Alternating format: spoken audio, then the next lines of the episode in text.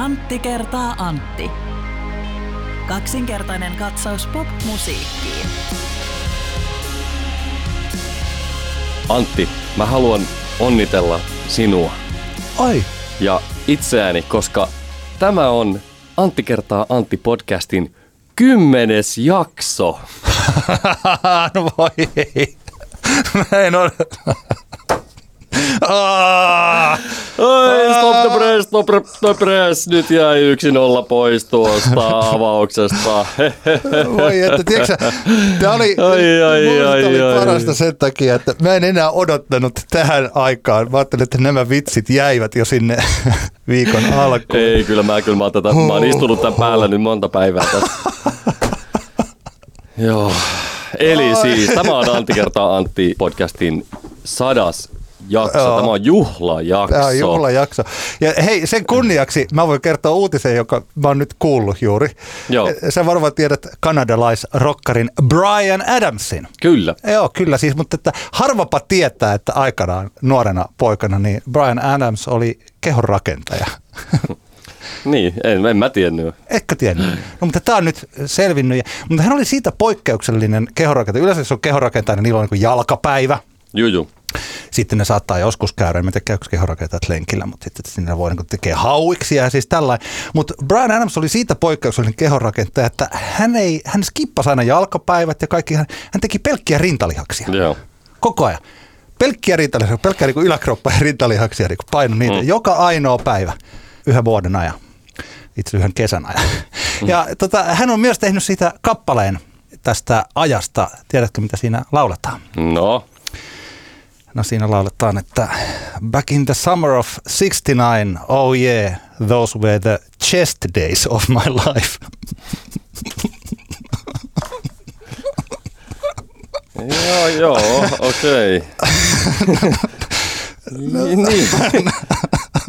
Tämähän on loogista. Hänhän oli siis silloin 69, hän oli 10-vuotias, ja aika nuorena, Joo, joo. nuorena aloittanut sitten tämän tota, Kehorakennus. Joo, kyllä. Kyllä, osittaisen kehorakennus. Hirmuiset oli. Joo, kyllä. Yes. Hyvä. Hei, kiitos, kiitos. Minä olen Antti Hietala. Tervetuloa seuraamme vastapäätäni istuu Antti Granlund. Hei, hei, hei, hei. Hei vaan. Tämä on tosiaan meidän sadas juhlajakso ja tässä alkuun voitaisiin tota, toskin joille tuttavilta vähän kysyä, että mitäs kaikkea, mitä sitä, niin kuin, minkälaista sisältöä haluaisitte, että sadanneessa Antti kertaa Antti jaksossa olisi, niin kyllä useammastakin suusta kuulin tämän, että, että tota, olisi kiva, jos saisi tietää, että mitkä on meidän niin kuin, omat suosikkivitsimme meidän kertomista vitseistä. Muist, osa, osaako Antti sanoa? Meillä on aika monta vitsiä kuitenkin tässä kerrottu. Sä oot varmaan kertonut vielä enemmän kuin minä, mutta mikä Joo. sun on henkilökohtainen suosikki tästä vuosien varrelta? Mun suosikkivitsini on tämä, kun mä en tiedä muistaksää, mutta olikohan tämä sitten kesä 2019, niin myymällä varkaudet oli, tuotti Joo. hirveästi ongelmia levykaupoille. En, mä, en muista tätä. Eikö sä muista? En, mä, okay. okay. muista. mutta tiedätkö mikä siinä oli se positiivinen puoli? No, Että se on rikas kaupoi. joo, tosi, Se oli hyvä, se oli hyvä. tosi hyvä. Jostain Se oli syystä toi on, toi on niinku pyyhkiytynyt mun mielestä. Aa, ihan täydellistä. Mä joskus Yes. toivon, että me voitaisiin kirjo... Se harmit, kun meillä ei ollut videoita. Musta olisi parasta, että olisi sellainen kokoelma, että Antti Hietalan katseet punchlinein aikana. tai i- ilmeet. Kyllä. Kyllä, kyllä. Joo. Mun, mun he, he, henkilökohtainen suosikki omista vitseistäni on, on siis tämä, joka lyhennettynä versiona, en muista milloin tämä on kerrottu, mutta tämä, että minkä niminen artisti syntyy, kun suomalainen ja ruotsalainen musateollisuus lyövät viisaat päänsä yhteen. Mä en muista, sä? en Se oli muista. tämä Avi Cheek. Ai niin, niin joo, no, se oli hyvä. Nyt mä muistan. Eikö ollut se oli hyvä. Se oli hyvä. Avicii. Mun mielestä ensinnäkin, jos joku ei ole vielä tehnyt mashupia Aviciista ja Cheekistä, niin Avicii Kyllä. pitäisi kyllä ehdottomasti tehdä. Jep, katsotaan, jos vaikka tänä illalla olisi aikaa. Mutta joo, sen kun vaan muuta, mitä nyt muuta mulle lähipiiristä kommentoitiin, että olen tässä vuosien värillä päässyt niistä ylimääräistä. Mm, joo, mm, Mikä tämä lähipiiri on? Kuka sulla on joku? En halua nimetä ketään ö, aviopuolisoitani nimeltä tässä, tässä kohtaa, mutta tämmöistä, että jotain kehitystä tapahtunut tässä vuosien varrella muullakin tavalla. Ja onhan tässä tullut kaikenlaista opittua ja kiitos sinulle vaan kaikesta vuosien varrella antamistasi hy- hyvistä kommenteista ja näkökulmista asioihin. Ja sivistämisestä varsinkin tuolta kaupallisen radion toimintaperiaatteiden suunnalta. Sama juttu. Muahan täytyy sanoa, että tämä, tätä podcastiahan ei olisi syntynyt, ellei Antti Hietala olisi sitä ehdottanut, koska se oli sun ajatuksessa. Ja se, että kuinka kiva, me ollaan tehty tätä kaksi ja puoli vuotta ajallisesti. Toki siinä on ollut aina, meillä on pikku joulutauko ja vähän pidempi kesätauko siinä välillä. Että ehkä sillain kaikkineensa, tuostahan aika hyvin pystyy viikoissa sen laskeen, että jos vuodessa on 52 viikkoa, niin me ollaan suurin piirtein kahden vuoden ajan mm. tätä painettu tässä sillä mutta kahden ja puolen vuoden aikana.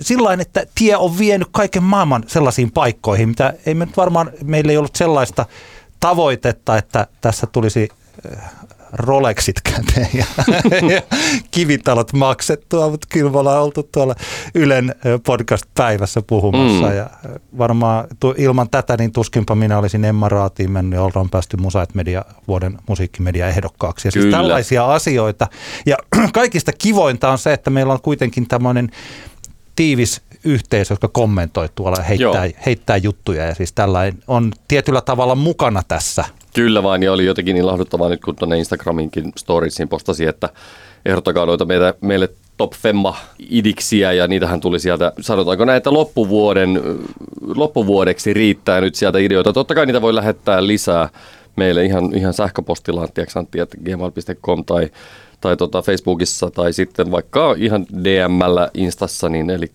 Aloitimme viime jaksossa tämän Top Femma-osion, jossa joka jaksossa käydään yksi Top Femma-kategoria molemmilta. Viisi suosikkia jostain aiheesta, joka voi olla musiikista tai musiikin laitamilta tai mitenkään musiikkiin liittyen, niin niitä saa ehdottaa kyllä. Ja, ja se oli tosi, tosi kiva, että niitä viestejä tuli tosi paljon ja tosi hyviä niitä ehdotuksia. Tu, niitä tuli niin paljon, että jos me otetaan yksi per viikko niin, niin, ja käytettäisiin ne kaikki, mm. niin niitä, nyt ollaan jo suurin piirtein vuoden loppuun mennessä siis Joo, niin kyllä. asti saatu. Niitä, niitä voi laittaa paljon, koska se on vähän inspiraatiosta kiinni, että Niinpä. niin tuntuu siltä, että hei tohon Kyllä, tarvitaan. kyllä. Ja tänäänkin juhlajakson kunniaksi meillä on kaksi Top Femma-kategoriaa, oh. joihin mennään tuossa hieman myöhemmin. Älä nuku tämän ohi-osiossa hienon suomalaisen rock uusi kappale. Ja yhtiöltä tuli myös hieno Instagram-kommentti meille, jos, Aivan. koska mä julistelin tätä rokin kuolemajuttuja ja tällaisia asioita tuossa viime jaksossa, niin että jos he ovat koska tahansa valmiita tulemaan Antti kertaa Antti-podcastiin keskustelemaan rokin innovatiivisuudesta. Kyllä. upea bändi ja upea biisi, mutta se paljastetaan vasta myöhemmin. Mutta puhutaan nyt aiheesta, johon osin tuo sinun ensimmäinen vitsi, niin oli mun mielestä kyllä niin yllättävyydessä, vaikka se, niitä vitsejä kerrottiin, että nolla vitsejä kerrottiin tosi paljon tuossa, mm. niin tota, se tuli mulle kyllä nyt niin puultakaa, että jopa oikein huvitti. Uusi Tampere-festivaalia ei järjestetä nyt vuonna 2020. Liput käyvät sellaisenaan vuoden päästä järjestettävään tapahtumaan, mutta mikä, mitkä asiat nyt sitten johti lopulta tähän teille? Niin, no tota, se tilannehan oli silloin viime viikolla, kun nauhoitettiin meidän podcast-jaksoa, että oli odotettavissa, että silloin viime viikon perjantaina olisi tullut tämä aluehallintoviraston ohjeistus. No sitä ei silloin tullut, sitten oli, tuli tieto, että se siirtyy maanantaille. Ja sitten kun se maanantaina tuli ja varsinkin kun siinä oli tämä yksi nolla pudonnut pois välikohtaus, joka on, oli inhimillinen virhe ollut ja mun mielestä tässä niin kuin armoa sille henkilölle, joka sen virheen teki, koska sellaista nyt vaan oikeasti sattuu. Ja mä voisin kuvitella, että siellä aluehallintovirastonkin päässä näiden asioiden suhteen saattaa olla aikamoista painetta ja kiirettä, en kanna siitä millään tavalla heille, heille kaunaa. Totta kai se on ikävää, että tuommoisia sattuu, koska se aiheuttaa semmoista epämääräistä epätietoisuutta kaikkien asioiden suhteen. Ja kyllähän meilläkin silloin, kun se, heti kun se napsahti se, se tieto, ensimmäinen tiedote, niin kyllähän me siinä kohtaa oltiin, että aha, jaa jaa, 50, no niin, no sitten tämä on niin ihan peli on selvä, että meillä oli sovittu tapaaminen sille maanantai, maanantai tota, iltapäivälle sitten tuonne kuivaamolle meidän järjestyksen valvonta ja anniskelu vastaavien kanssa, jossa me oltaisiin käyty niin lopullisesti läpi se, että onko niin kuin mitenkään toteutettavissa tapahtuma näillä spekseillä. No siinä ehdittiin jo sitten niin kuin päättämään, että okei, tapahtuma perutaan ja perutaan se tapaaminen siellä kuivaamolla ja muuta, mutta sitten hetken päästä tuli se twiitti, jossa sitten tarkennettiin, että okei, että se 50, siellä oli sitten yksi nolla tipahtanut pois. Nythän se on jälkikäteen tarkentunut sitten, että se tavallaan se 50 edelleenkin sillä tavalla pitää paikkansa, että, että tota, että sitä pidetään jonkin asteisena rajana. Mutta anyway, siinä kohtaa maanantaina vielä iltapäivässä näytti siltä, että, että jos on se 500, niin sen piirissä meidän tapahtuma olisi tehtävissä.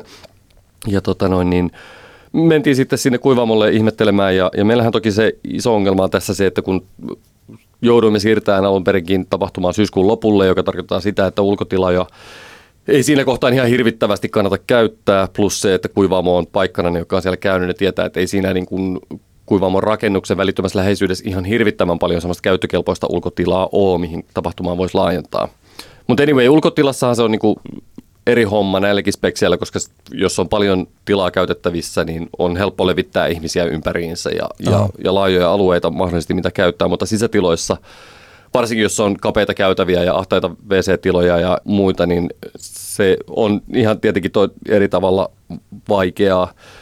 Ja oma niin kun, tietenkin se, siinä kohtaa, kun mennään ensin siihen, kun päätös tehtiin siitä, että nyt okei, okay, tapahtuma perutaan, niin se oli itselle, totta kai se harmitti hirveän paljon, mutta oli myös pakko myöntää tietynlainen helpotus, koska on niin kuin henkisesti aika raskasta ollut niin kuin monilla muillakin, jotka kaikenlaisia tapahtumia tähän loppuvuoden niin kuin miettii ja ovat miettineet, niin se, että se epätietoisuus ja se asioiden pähkäileminen ja se, että joutuu niin kuin joka päivä arvioimaan tilannetta uudelleen, niin se on henkisesti raskasta ja en usko, että oma uusi Tampereeseen liittyvät fiilikset on mitenkään sieltä raskaimmasta päästä, että monilla on paljon isompiakin niin sanotusti lehmiä ojassa. Ja tota, kuitenkin lopulta tultiin siihen tulokseen, että, että tässä olisi ollut tämmöinen niin sanotusti high risk, low reward tyyppinen tilanne – jos me oltaisiin haluttu viedä tapahtumaa eteenpäin, meidän, meidän olisi pitänyt tiputtaa meidän järjestyksen valvontaa vastaava. Suoraan sanoa, että kannattaa. Meillä on ollut, me tiputettiin meidän kapasiteettia jonkun verran alun perinkin, mutta sanoi, että 800 ihmisen yli ei kannata siihen tilaan tapahtu, niin kuin ihmisiä ottaa.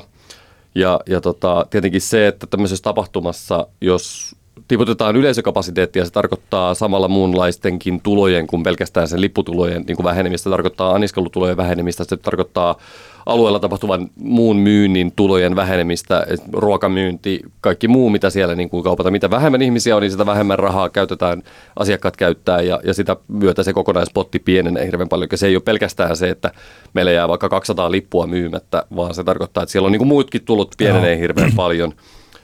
Ja tähän sitten liittyen se, että tässä maailman tilanteessa meidän järjestyksen valvontakulus olisi, olisi kasvanut, vaikka väkimäärä pienenee, koska täytyy, jos halutaan tehdä tapahtuma, täytyy varmistaa se, että ihmiset vältetään pullonkauloja ja, ja tota, viimeiseen asti ja, ja järjestyksen valvojia luonnollisesti tarvitaan siinä tilanteessa vähän enemmän. Eli pienenevät tulot versus nousevat kulut teki sen tilanteen semmoiseksi, että, että tota, sitä ei ole mahdollista tehdä.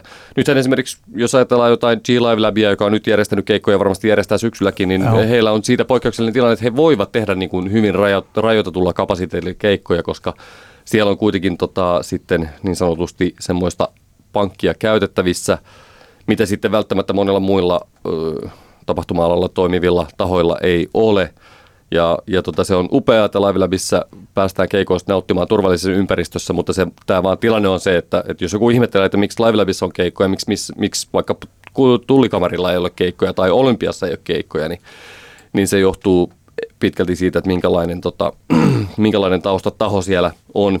Eli siis muusikkojen liittoja. Siis se, kuten sanottua, se on tosi hyvä ja samaa Kyllä. juttua minäkin olen tuolta niin sanotusti kentältä kysellyt. Joo. Eli että muut keikkapaikat, heille ei ole taloudellisesti mm. mahdollista toteuttaa tuollaista ja on hienoa, että niin. on olemassa jokin taho, Kyllä. joka pystyy pitämään sitä liekkiä vähän Kyllä. yllä. Ja jos meilläkin vaikkapa Uudella Tampereella järjestävät taho, eli Tampereen kulttuurikamari, jos siellä olisi muutenkin ollut vaikea vuosi heille, niin jos olisi ollut tavallaan niin kuin pelimerkkejä siihen, että oltaisiin vaan karusti vaan tiputettu se kapasiteetti niin pieneksi kuin mahdollista, niin mikä siinä? Sitten otetaan takkiin yksi vuosi silleen reilusti ja koitetaan kuroa ensi vuonna umpeen, mutta tässä maailmantilanteessa se ei tässä nyt sitten meidän järjestävälle taholle ollut mahdollista.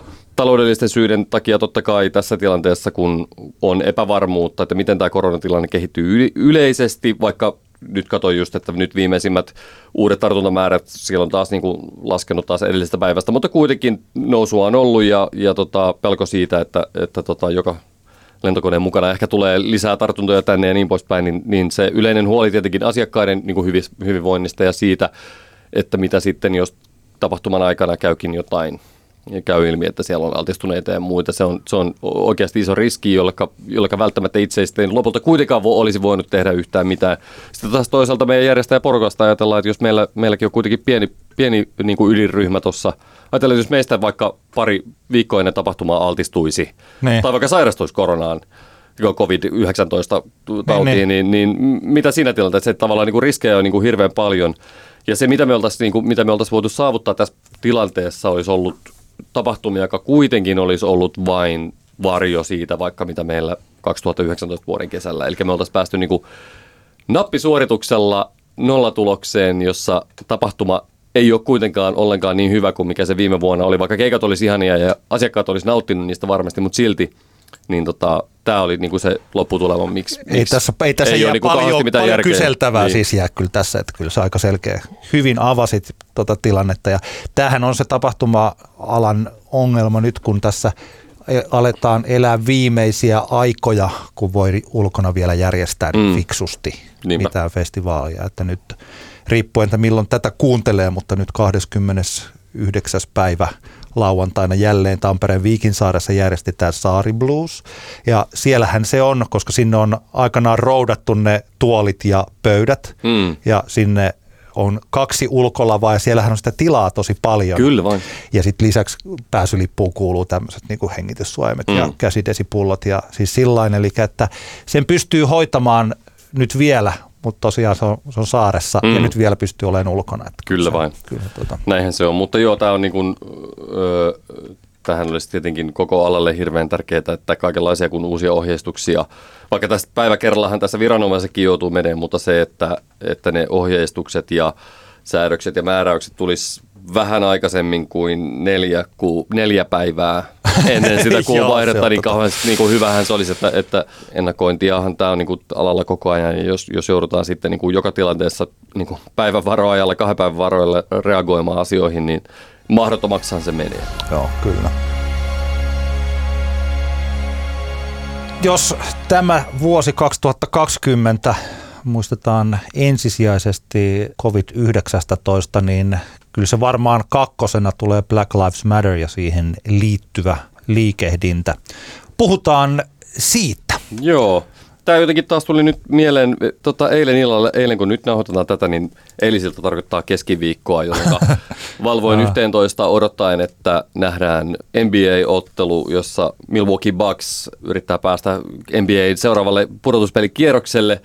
Oli lähellä sitä ja hieno joukkue ja, ja sitten siinä 11, kun aloin sitä ruutu plussan lähetystä katsomaan, niin ihmettelin, että miksi telkkariruutu onkin vaan musta ja, ja sitten se vaan kesti ja sitten siellä selosta jossain kohtaa sanoi, että okei, nyt loppuu NBAn virallinen lähetys, että odotellaan nyt vielä hetki, että mitä tässä tapahtuu. Ja siinä kävi sitten ilmi, että, että tota, nyt on Milwaukee Bucks joukkueen pelaajat eivät tulleet kentälle vastalauseena sille, että mitään muutosta ei, ei ole tapahtunut. Ja nyt oli, nyt oli vielä tota, tässä tietenkin minkä takia se tämä Jacob Blakein tapaus, missä poliisit ampuvat perheeni sai seitsemän kertaa selkään. Tapahtui samassa, samassa osavaltiossa, missä Milwaukee Bucks pelaa. Ja tota, he jättivät tulematta kentälle vastalauseena sille, että asioon ei ole reagoitu Yhdysvalloissa. Tähän Ai- muuten väliin Andy Larsen, joka on Utah Jazz and NBA beat writer for the Salt Lake Tribune, eh, eli toimittaja, kirjoitti, että lisäksi Milwaukee Bucksissa on kaksi pelaajaa. Siellä on siis Sterling Brown, joka on ollut siinä samassa tilanteessa, eli Milwaukeein poliisi on pitänyt mm. siis polvea hänen niskassaan, Aivan. koska hän oli parkkeerannut väärin. Ja sitten entinen ö, Buck-pelaaja John Henson on taas, poliisit on kutsuttu hänen peräänsä, koska hän oli täysin laillisesti kaupassa ostamassa, mikä jewelry, siis jalokiviä koruja, Niin. korukauppaan. Niin hänet, eli siellä joukkueessa on siis myös ihmisiä, jotka aivan oikeasti kokevat tämän, ovat kokeneet tämän tilanteen. Kyllä. Eli heillä on myös niin kuin erittäin vahva henkilökohtainen kokemus tästä aiheesta. Jep. Tämähän on historiallinen hetki sinänsä, oli, oli tämä, että Milwaukee Bucks ei kentälle tullut, koska NBA.comin mukaan tämä on ensimmäinen kerta, kun Yhdysvaltojen ammattiurheilussa joukkue jättää niin kuin social injustice syistä tulevatta kentälle, jättää, jättää ottelun väliin. Se on aika uskomatonta ajatella, että 60-luvullakin sitä tapahtui, että pelaajat ei ollut tullut kentälle, mutta se oli lähinnä sitten mustat pelaajat, jotka eivät tulleet. Mutta nyt oli kyseessä se, että koko joukkue jätti tulematta kentälle. Tätä on ehkä tapahtunut jossain muualla päin maailmaa, mutta Yhdysvaltojen ammattilaissarjoissa tämä oli ensimmäinen kerta. No anyway, musta oli ihan oikein, että pelaajat ei tullut sinne kentälle, enkä henkilökohtaisesti usko, että NBAtä pelataan loppuun tällä kaudella joka on ihan oikein myös tässä tilanteessa, jos ei tähän Blakein tapauksen myötä asioihin nyt taaskaan reagoida millään tavalla. Olen katsonut viime aikoina HBOlla alkanutta Lovecraft County-sarjaa. Onko sä katsonut sitä? Joo, se olkoon mun, älä nuku tämän ohi muuten, Ah, se okay. jo tässä kohtaa. Ah. Eli Kyseessä on Jordan Peelin tuottama kauhusarja, joka, tota noin, niin, jonka perusidea ilman spoilereita on se, että eletään 50-luvun Jenkkilässä ja mustaihoinen sotilas saapuu rintamalta takaisin, tulee kotiin ja saa tietää, että oma, hänen oma isänsä on kadonnut jonnekin ja hän lähtee sitten setänsä ja, ja erään kolmannen henkilön kanssa etsimään sitten tätä isäänsä ja, ja sen sarjan idis on se, että vaikka minkälaisia monstereita ikinä missään vastaan tulee, niin ne ei ole ikinä niin vaarallisia tälle päähenkilö kolmikolle kuin nämä valkoiset ihmiset, jotka alistavat heitä ja uhkaavat heidän henkeään joka käänteessä. Älyttömän mahtavalta vaikuttava sarja, tosi hyvä. Mä, ty- mä oon itse katsonut viime aikoina paljon kauhuleffoja. Tämä on periaatteessa kauhusarja, mutta Jordan Peelen tavan tuntien tässä on hyvin vahva tämmöinen rotuteema. Ja tota, näiden kaikkien seurauksena mä itse olen alkanut miettimään, että mitä tämä niin mulle tämä Black Lives Matter-liike on, millä tavalla se on niin mun elämään ja ehkä mun niin kuin, niin kuin viihdekulutustottumuksiin on vaikuttanut. Tämmöinen ajatusketju siitä, että mä aloin kuuntelemaan rap-musiikkia ehkä noin, ensimmäiset rap jutut mistä mä niin tykkäsin tosi paljon, oli 10-11-vuotiaana, ekan kerran kun kuulin Cypress Hillia nehän räpäs lähinnä niin kuin pilven polttamisesta. Joo. Mutta kuitenkin se oli se niin kuin gateway mulle niin kuin rap-musaa ja sen myötä sitten tullut kuunneltua elämässä tosi paljon rap-musiikkia, mutta ihan oikeasti vaikka on tullut kuunneltua kappaleita, joku, kuten joku Jay-Z 99 Problems tai NWAn Fuck the Police tai Straight Outta Comptonit ja muuta, niin mä oon silti aina niin kuin, mä huomaan nyt, että mä oon suhtautunut niihin vaan puhtaasti viihteenä ja semmoisina hauskoina iskulauseina, joita on sitten kotibileissä hauska räpätä mukana kaljaa juodessa. Ja, ja tota, tämän asian niin kuin, tajuamisesta sitten taas niin kuin, syntyy ajatuksia siitä, e, että tota, räphän on ollut kuitenkin se semmoinen niin, kuin, niin sanotusti ainoa media, joka on käytännössä meille asti tuonut tarinoita siitä, mitä se poliisiväkivalta on. Joo. Mutta me ei olla vaan täällä välttämättä ihan oikeasti niin kuin rekisteröity sitä, sitä on katsonut, sanomaa. Jo, sitä on katsottu, tai mä, siis kuka on katsonut milläkin tavalla, mm. niin vaikka mä en ole hip-hop tai rap-musiikkia kuunnellut paljonkaan, mulla oli kuitenkin yläasteella sellainen pieni väli, mm. väli siellä ikkuna, jolloin esimerkiksi tota w, äh, NWA, eli NVAta kuuntelin vähän sen mm. yritin dikkailla, mutta se ei vaan ei vienyt mua mukanaan silloin. Kyllä. Niin niitä, vaikka tämän Faktapoliisin musavideota, niin sitähän me katsottiin suurin piirtein samanlaisena kuin jotain poliisisarjaa. Tai kyllä, siis kyllä. Sillain, että se ajatus oli siinä, että kyllä se tänne hyvinvointivaltion lapsille, niin hmm. kyllähän se oli paljon enemmän vaan viihteellistä, kyllä, eikä kyllä. mitenkään ajatellut. Joo, joo. Ei pystynyt, se kosketuspinta että tämä olisi jotenkin todellista elämää, niin ei sellaista mm. ollut lainkaan. Niin, se on vähän niin kuin semmoisia, ainakin tässä kohtaa on helppo myöntää, että pakko myöntää, että se on ollut kuitenkin enemmän semmoisia niin tavallaan kaukana olevia satuja, mm. jo, joihin sitten täällä, täällä on niin kuin vaikea suhtautua sille ehkä asian vahtimalla vakav, vakavuudella.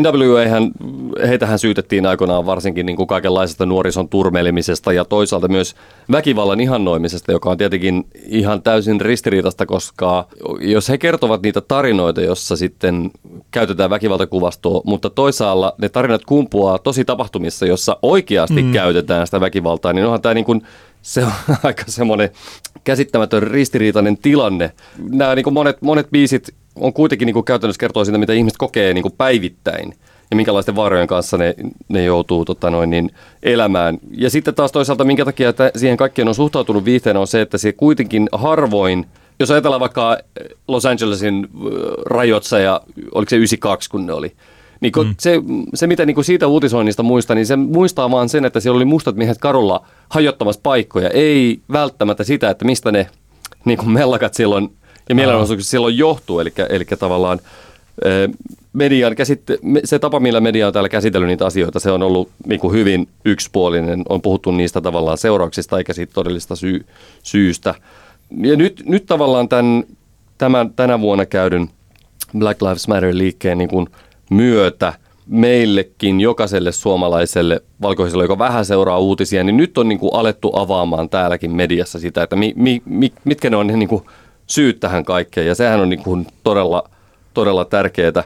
Mä törmäsin tuossa yksi lempi playlistejä, niin Spotifyssa on tämmöinen DJ Anonymuksen helsinkiläisen Sampo Axelsonin tekemä 1990s Mega Rap List soittolista, joka kannattaa ottaa kaikilla haltuun. Siellä on ihan hullu määrä kaikenlaista sekä klassikkoja että sitten unohdettuja klassikoita 90-luvulta jenkkiläistä räppiä. Ja, ja siellä on tämmöinen biisi, joka ei ollut mulle entuudestaan tuttu. Se tuli nyt vaan vastaan, kun sitä äh, tota noin, niin kuuntelin sitä playlistia. Eli tämmöinen kuin Double XX Possen Headcracker-kappale. Tämä taitaa olla, miltähän vuodelta tämä olisi? No, se on 92 vuodelta. Tässä on niin hyvä esimerkki tavallaan siitä, että tämä kappale kertoo tavallaan käytännössä voisi kertoa ihan hyvin vaikka tästä Blakein tapauksesta tai sitten tota noin, niin, muista näistä keisseistä, josta, jossa tummaihoista ihmistä kohtaan valkoinen poliisi on käyttänyt väkivaltaa. Ja tämä biisi niin fiilikseltään, tähän ei ole niin kuin mitenkään kovinkaan semmoinen niin raju tai, tai semmoinen uhkaava tai, tai mitenkään surullinen. Tämä on vaan niin kuin dok, sen, sen, tällaisen tilanteen dokumentointia, missä poliisi syyttä käyttää väkivaltaa toista ihmistä kohtaan. Ja, ja tämä on niin kuin esimerkki semmoisesta kappaleesta, jossa, joka niin kuin, jossa koko ajan tämä niin kuin minulle on tämän tyyppisiä biisejä paljon, ja niissä biiseissä on minulle niin kuin suoraan kerrottu, että what's going on, mutta eihän sitä ole jumalauta vaan niin kuin rekisteröinyt sitä Aha. asiaa. Ja tämä on aika hurjaa se, että, että niin kuin, mi, miksi tämä on sitten, että miten sitä on niin kuin, ummistanut niin kuin silmänsä ja korvansa tältä niin kuin pääviestiltä.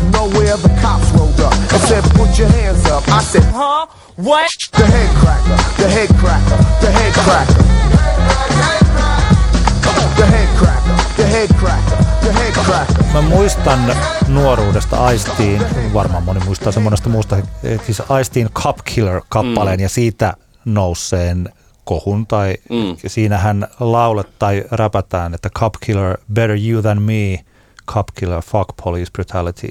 Mm. I know your mama's grieving, but tonight we get even. Et, tota, siis tämähän on jännittävä asia, että mäkin oikeastaan niin toistan samaa, mitä mm. sillä, että, että kun se kappale tuntui siltä, että nyt tässä kyllä nyt ollaan rankkoja. Niin tajuamatta sitä, että niin, että oikeastaan, että, että ei tässä olla rankkoja, vaan tässä oikeastaan niin puhutaan siitä.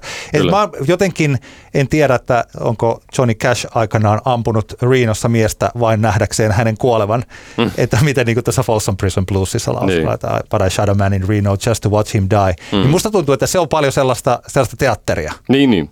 Ja sitten taas niin kuin, ehkä sellaisena samanlaisena teatterina on katsonut kaikkea tätä – Kyllä. kuvastaa, että on ollut sellaista, sellaista kevyttä ja nykyään hän, jos ajattelee nyt tämmöisiä nettikeskusteluja ja tällaisia, niin jotenkin tällainen vastaväite on se, että älä nyt ota näitä niin tosissaan. Niin, niin. Älkää nyt, että älkää pahoittako mieltänne siinä, jossa, jossa joku vaikka nousee vuosikymmeniä kestävää sortoa vastaan, niin mm. yrittää minimoida sen mielen pahoittamiseksi, mikä Kyllä. on siis täysin älyvapaata. Mm. Mutta tota, Joo, tämä on mielenkiintoinen. Ja, ja sitten tästä, tästä niin kuin jotenkin tämän Double XX Bossen biisin kautta, vaikka se ei ollut mikään niin kuin eri, älyttömän iso hitti silloin aikoinaan, mutta kuitenkin vastaavia kappaleita on, niin kuin, on tullut ja totta kai Public Enemy ehkä niin kuin ensin niin kuin myös profiloitui näiden asioiden niin kuin puhujana ja heillä oli ihan niin kuin isoja hittejäkin, samoin kuin NWAlla, mutta sitten tuli mieleen jotenkin, että että okei, meillä on nyt Beyoncé julkaista The Black Parade-kappale, joka on, joka on mun mielestä tosi hieno biisi. Ja sitten okei, Kendrickiltä tuli To Pimp a Butterfly 2015.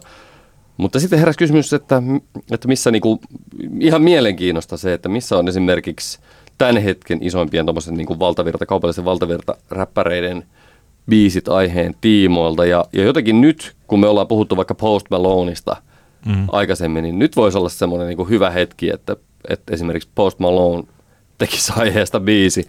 Joo. Käsittääkseni vaikkapa Migos ja Travis Scott, ei, ei tämä ole niinku homma on niinku missään nimessä heidän vastuulla, mutta se on vaan niinku mielenkiintoista, että olisi jännä kuulla jo, tai nähdä se tilanne, että vaikkapa Migosilta tai Travis Scottiltakin tulisi aiheeseen liittyvää, no. liittyvää biisimaskua. Toi Run the Julesin kappale Justhan on hyvin mm. tähän hetkeen osuva ja siinä on Chuck de la Rocca, eli tuosta tosta, tuosta Rage Against the Machinista mm. ja Pharrell Williams siinä fiittaa.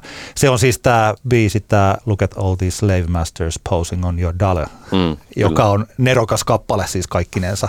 Mikä on taas sellainen, miten yksi sää voi avata paljon asioita, joista, et jos sitten miettisi itse sillä, että niin, että raha Suomen seteleissä – on sellaiset ihmiset, jotka on pitänyt orjia, mm. jotka on pitänyt itse vaikka omia sukulaisia orjana. Että minkälainen vallan merkki se on Mm. kunkin lompakossa tai ollut vuosikymmeniä. Nyt Jännittävä näkökulma aiheeseen.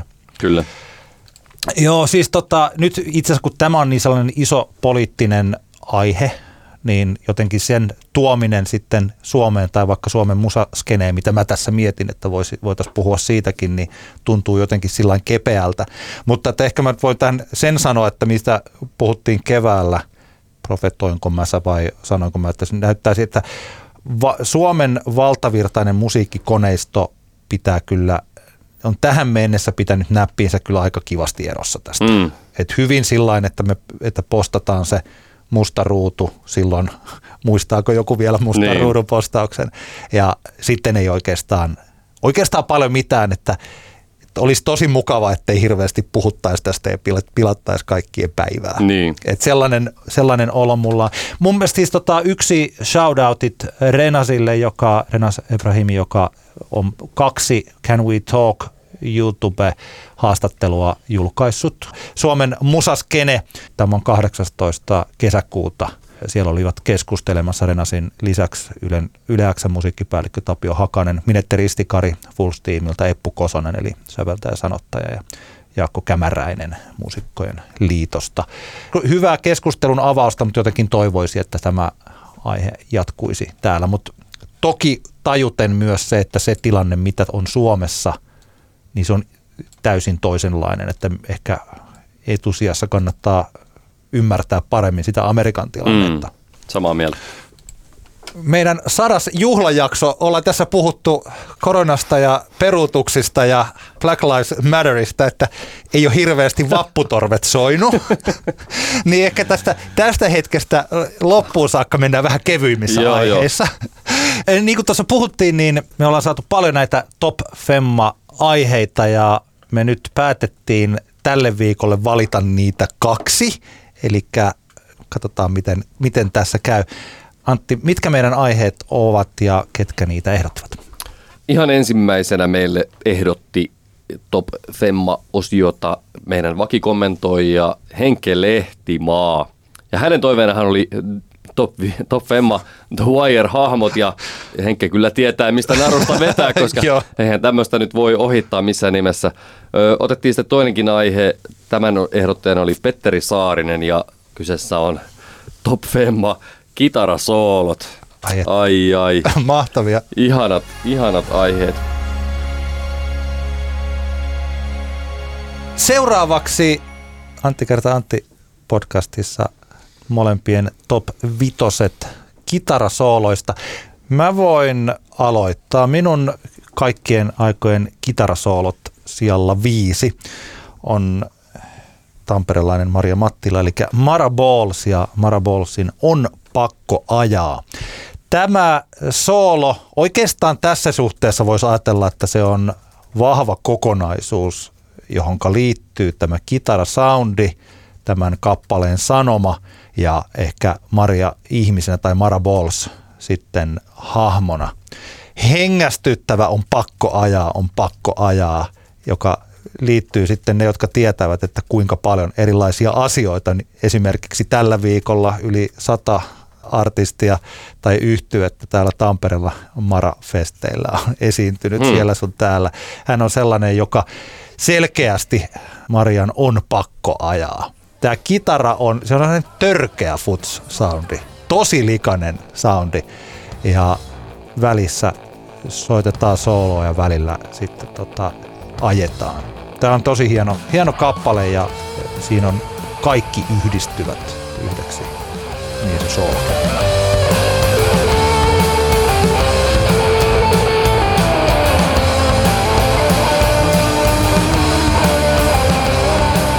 Viidentenä mun Top Femma kitarasoolilistalla on tämä soolon Bob Moldin käsialaa, eli, eli tota, Bob Mold, joka aikanaan oli Husker Du-yhtyeen päämies, perusti sitten Husker Du jälkeen Sugar-nimisen yhtyeen ja heidän mielestäni paras julkaisu on Tilted, äh, anteeksi, Beaster-niminen EP tuolta 90-luvun alusta ja, ja sen avainbiisi on Tilted-niminen kappale, jossa Bob Mold vääntää kitarasta menemään niin maan perhanasti. Tämä on mahtava tämmöinen, niin kuin, tämä on oma, oma taiteenlajinsa näissä kitarasooloissa, kun puhutaan, niin tämmöinen altsurock-kitarasoolo, jossa ei niinkään millään niin kuin, välttämättä aina harmonioilla tai teknisellä taituruudella pelata, vaan sillä, että kuritetaan sitä skebaa vaan menemään niin hulluna. Bob Mould kuitenkin tästä Tiltedin soolossa yhdistää siihen, siihen tota, että kädet sauhuavat, niin myös ihania harmonioita. Ja tämä on, tää on todella, todella upea soolo. Mahtava biisi ja upea soolo. Mutta täytyy Sugarista sanoa, että mä sen Copper Blue-levyn aikanaan ostin kovin odotuksen. Ihan dikkailin, mutta mun koko Sugar-kuuntelu jäi siihen. Ja nyt tässä vaiheessa, kun sä tämän biisin nostit tähän, niin mä tajusin, että mä en ole varmaan niitä tulevia, levy, siis niitä seuraavia levyjä, että mm. mä en mm. ole edes kuunnellut niitä niin, niin. Niin kuin lainkaan, mikä on ihan älytöntä siinä mielessä, että omistan, jos ei nyt kaikkea, niin lähes kaikki hyskärdut. Ja kyllä, siis Sillä, niin me, hyvin tota, pitää ottaa kuunteluun. Niin, niin. Sugarin tuotanto on epätasaista, mutta ainakin tämä biisteri ei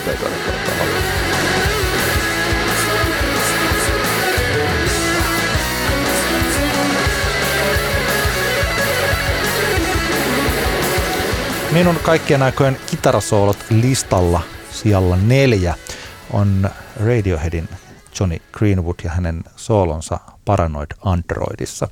Mä huomaan, tämä tulee toteutuu aika monissa näistä mun oikeastaan kaikissa näissä kappaleissa, jossa se soolo vastaa sellaiseen kysymykseen, jonka Nick Hornby esitti tässä, oliko se 30 Songs-kirjassaan, mikä on muuten suositus sille, hyvä musiikkikirja että miten kitarasoolo, mitä tekemistä kitarasoololla on se biisin tunteen kanssa tai mm. ylipäänsä minkään kanssa. Että mikä se, miksi se kitarasoolo on siinä, että me ollaan vielä eletty se aika, jolloin biisissä oli kitarasoolo. Kyllä. Minulla ei, siinä oli se kitarasoolo. Että useasti siinä oli säkeistö kertosäe, säkeistö kertosäe, on kitarasoolo, kitarasoolo kertsi, kertsi. Ja, näin. ja se kuitenkin kuulu siihen. Niinpä. siinä... Muistatko tota Some Kind of Monster-leffassa ihanan kohtauksen, jossa he tekevät albumia ja Kirk Hammett selittää kameralle täysin tuohtuneena, kuinka Lars on saanut semmoisen ajatuksen päähänsä, että kitarasoolot eivät kuulu moderniin rockmusiikkiin. Se on jotenkin niin mahtava kohtaus, joka niinku kiteyttää tämän kysymyksen. Joo. Kirk tietää, että kitarasoolot kuuluvat musiikkiin ja taas Lars, ei, ei. Lars tota, luulee, että ne eivät kuulu. Ja mä kuulu. muistan yhden toi, toi, hyvän just, en mä vitti sanoa, että se henkilö, joka, joka tota, tässä, se oli kuitenkin sillä, että tämä kaveri teki, heillä oli bändi, tämä on mm. ehkä nyt yläastetta, ja sitten siinä oli kitaristi. Ja niiden bänditreeneissä se sanoi, että se oli niinku ongelmallista, että jos oli tehnyt sellaisen biisin, jossa ei ollut kitarasooloa, niin se kaveri se oli ihan, että se ei oikein viittinyt edes harjoitella sitä biisiä. Ja sitten jos siinä oli, että eka asia, mitä sitä biisistä, ennen kuin oikeastaan on ehditty soittaa, että tässä olisi tällainen biisi, mm. niin kysyt, kysytään, että onko siinä kitarasoolo? Kyllä, kyllä. se, se, sellaisessa Suomessa me olemme kasvaneet. Kyllä. Mutta tässä kappaleessa, vaikkapa kun Johnny Greenwood lähtee sitä kitaraa soittamaan, niin se soolo jatkaa oikeastaan, jos tässä Paranoid Androidissa voidaan vähän miettiä, että onko siinä nyt onko tarinaa vai onko siinä vain tiettyjä ajatuksia. Mm. Mutta se kitarasoolohan lähtee tästä, missä Tom York ensin laulaa tämän Ambition makes you look pretty ugly, kicking, squealing, hoochie little piggy. Ja sitten se You don't remember, you don't remember, why don't you remember my name? Mm. I guess he does. Ja sitten lähtee se ja, eli tässä kuvataan henkilöä, joka on todella epämiellyttävä. Mm. Tällainen kutsipukuun pukeutuva hahmo, joka sanoo, että miksei mun nimeä, miksi sitä muista mun nimeä. Ja sitten siihen jotakin niin tulee se kitarasoolo, se häiritsevä soolo ja se on sellainen. Ja sitten vielä siitä seuraa kappaleen kaunein osuus, tämä Rain Down on Me from the Great High. Siellä upea biisi ja Radiohead Best ja kaikki sillä, myös soolo, matva. Joo, se soolo on kyllä tosi hyvä. Niin vähän kuin mä Radioheadista tykkään, pääsin taas sanomaan asian ääneen, niin, niin tota, tää tämä solo oli kyllä aika korkealla mun shortlistillä tässä, kun tätä mietin, mutta ihan top asti ei päässyt. Sulla on muuten tällainen käänteinen juttu, että sä aika useasti joka jaksossa saada tunnustat joku pienen Radiohead-dikkailu sulta yleisesti. Kyllä, kyllä, mä, mä, yritän, mä yritän löytää niitä positiivisia puolia.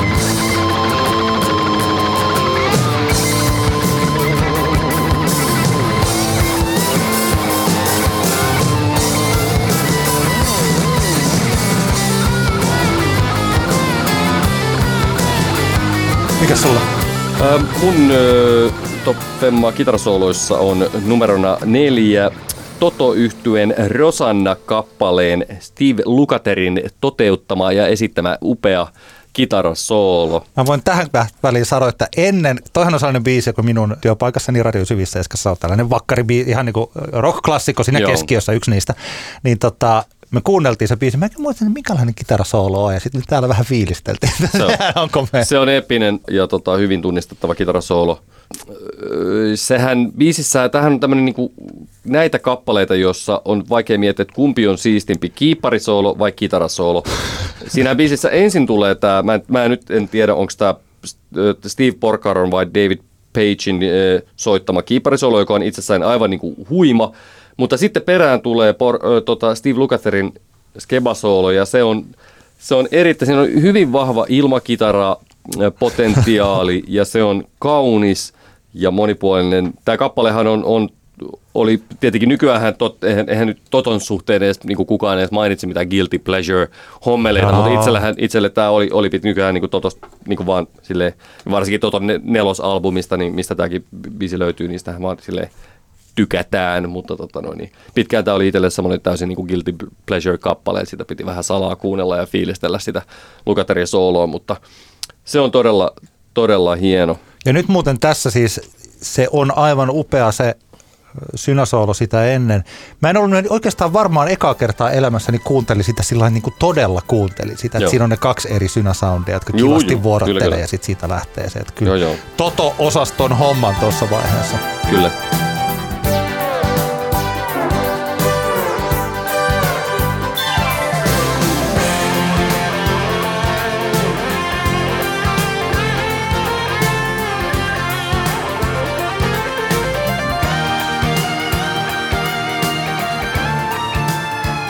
Minulla kolmantena on live-kitarasoolo, joka on ainakin pari tämmöistä tallennetta siitä on YouTubesta. Tai oikeastaan yksi YouTubessa ja yksi ehkä Yle Areenassa.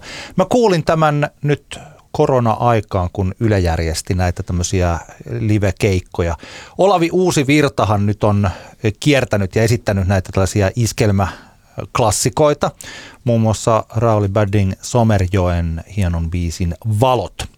Ja Olavi Uusivirran yhtyeessä kitaristina on Timo Kämäräinen.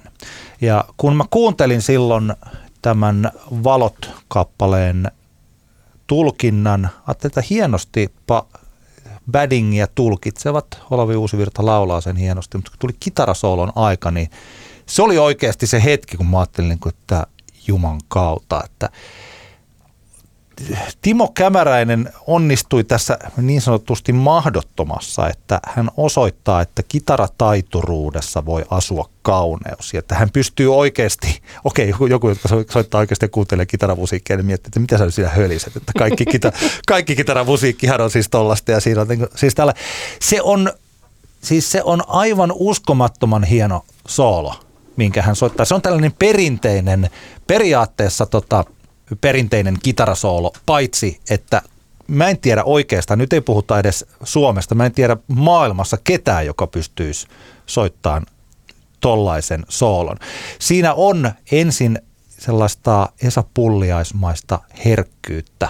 Sitten siinä jotenkin se lähtee se soolo tämmöiseen santtaanomaiseen tykitykseen. Siinä käytetään vaikka tätä volumea samalla tavalla kuin Juise Leskisen syksyn sävelen legendaarinen kitarasoolo, jossa siis Petteri Salminen soittaa. Siinähän on tämä vähän samanlainen dynamiikka, eli että ensin kliininä ja sitten lähtee pieni särö siihen sooloon. Ja kliinillä lähdetään niin, että se oikeastaan kun kieltä isketään, niin silloin se vola on melkein nolla, sitten nostetaan. Eli se tulee, tulee sellainen ui, ui, ui, tämän tyylisesti. Mm. Ja Kämäräinen osaa ottaa nämä kaikki tyylit hän niin kuin hallitsee suvereenisti minkä tahansa näistä ja tekee siitä oma, kuitenkin se tulee hänen sormiensa kautta. Ja vaikka mä tässä nyt mainitsin muita hienoja tämmöisiä niin kuin perinteisiä kitaristeja, niin en tarkoita tällä sitä, että Kämäräinen jotenkin niin kuin matkisi heitä, vaan että hän, hän hallitsee tämmöisen niin kuin keino, se keino valikoimaan hänellä näyttäisi tai tuntuu siltä, että rajaton. Mm. Ja se kuitenkin siinä on sellainen herkkyys siitä on olemassa YouTubessa, jos joku haluaa kuunnella sen koko version, niin on olemassa tämmöinen kuin Olavi Uusivirta Valot, joku live 2016 vuonna esitetty, niin sieltä voi käydä kuuntelemassa, että mitä tarkoittaa. Kyllä. Käväräinenhän on kyllä varmaan omastakin, tai minunkin mielestä ehkä Suomen, Suomen kovin kepi, On se. kepittäjä Mun on- tällä mun on hetkellä. vaikea kova siis- äijä, kova äijä. Vaikea kuvitella, että niinku kukaan voisi olla ainakaan parempi. Niin, joo, Siis- mutta hirveän siis- siis, ihanaa. Laji- soitto on ihana kuunnella muutenkin, kun siitä puuttuu kaikki semmoinen niin ylimääräinen brillieraus puuttuu, vaan, vaan niin kuin mennään musan ehdoilla. Se on kaunista.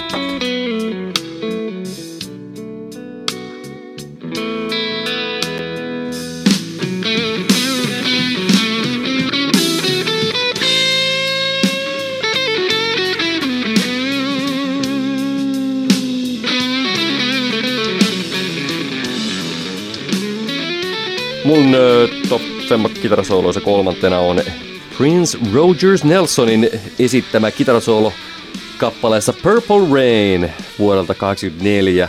Kun alkuun tätä listaa alkoi tekemään, niin oli, jäi vähän niin kuin henkisesti jumiin semmoiseen classic rock monttuun, jossa ei tullut mitään muuta mieleen kuin jotain Jimmy Pagein tai Richie Blackmoren sooloja, mutta, mutta onneksi sitten kun vähän chattasin Laurelle ja Jannen kanssa, Jannehan oli, että hei Princellähän on upeita sooloja ja sitten samalla muistinkin, että niin, kyllähän esimerkiksi Purple Rainin soolohan on aivan, aivan uskomaton.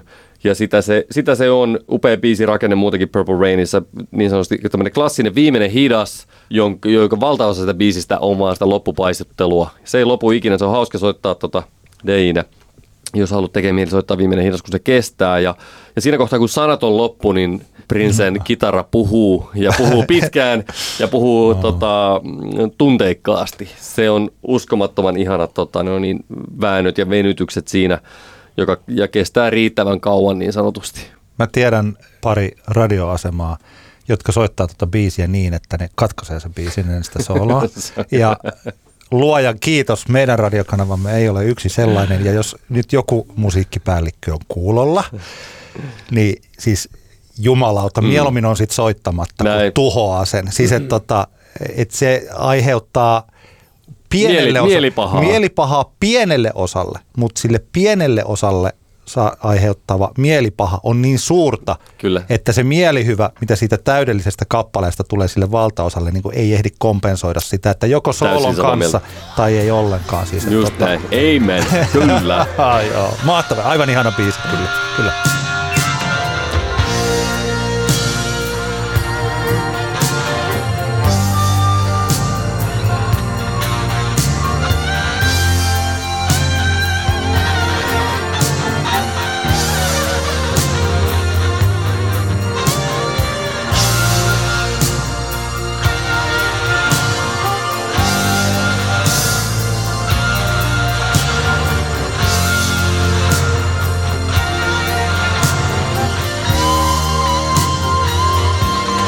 Minulla siellä kaksi on Marnik Stern ja hänen kappaleensa Transformer.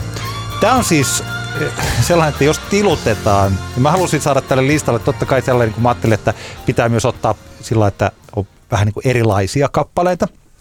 Mutta jos tilutetaan, niin sitten tilutetaan kunnolla. Ja tässähän tilutetaan. Marni Stern on aivan sellainen ihastuttava, ihan supertaitava kitaristi. Ja tämä itse biisikin on loistava. Tässä on aika tällaista, käytinkö mä tätä termiä hysteeristä? Kyllä se on sellaista niinku ja ja rytmillinen hieno pysäytys ja sitten taas mennään semmoista rummut laukkaa ja kitarat paukkaa ja mm. sen tyylistä. Et tota, ja tässä kappaleessa on sellaista hurjaa taituruutta ja lisäksi se, että kun minkä se, oli hauska, että kun tuossa kuunneltiin ennen nauhoitusta tätä, niin se jo heti arvasit, että täällä varmaan YouTube-kommenteissa on olemassa miesten tällaisia vähätteleviä lausuntoja. Ja niin onkin. Ja ne vielä alleviivaa sitä, että se, kun siellä pelokkaat miehet purkavat traumoja, kun Marnie Stern tykittää skebaa kovemmin kuin heidän mm. väsyneet sankarinsa. Niin tota, kyllä tämä on. Tämä on hieno biisi ja upea kitarasuoritus myös. Joo. Tämä ei ollut mulle tuttu entuudestaan tämä kappale. Kiitos kun siivistit minua tästä. Upea biisi ja upea soul.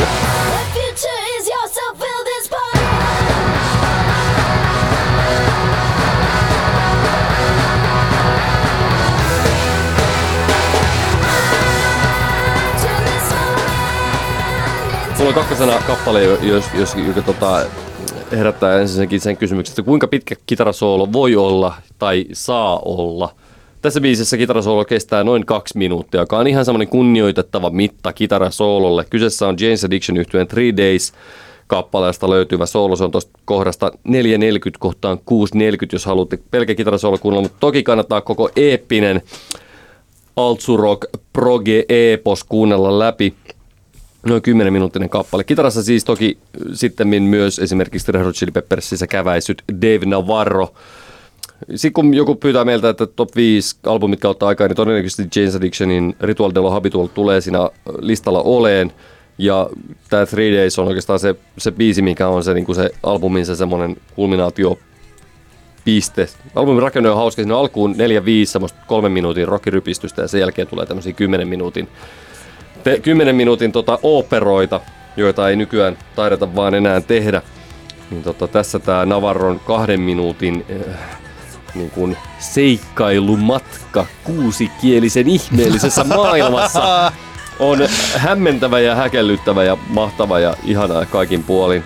Vaikka Navarro taitaa olla, on tainnut aina olla ja taitaa olla edelleenkin aikamoinen mulkvisti ja sekopää ja kaikenlaista muuta, mitä nyt on lukenut haastatteluita, niin kyllähän poika kitaraa osaa soittaa ja se kuuluu erittäin konkreettisesti Three Days-kappale.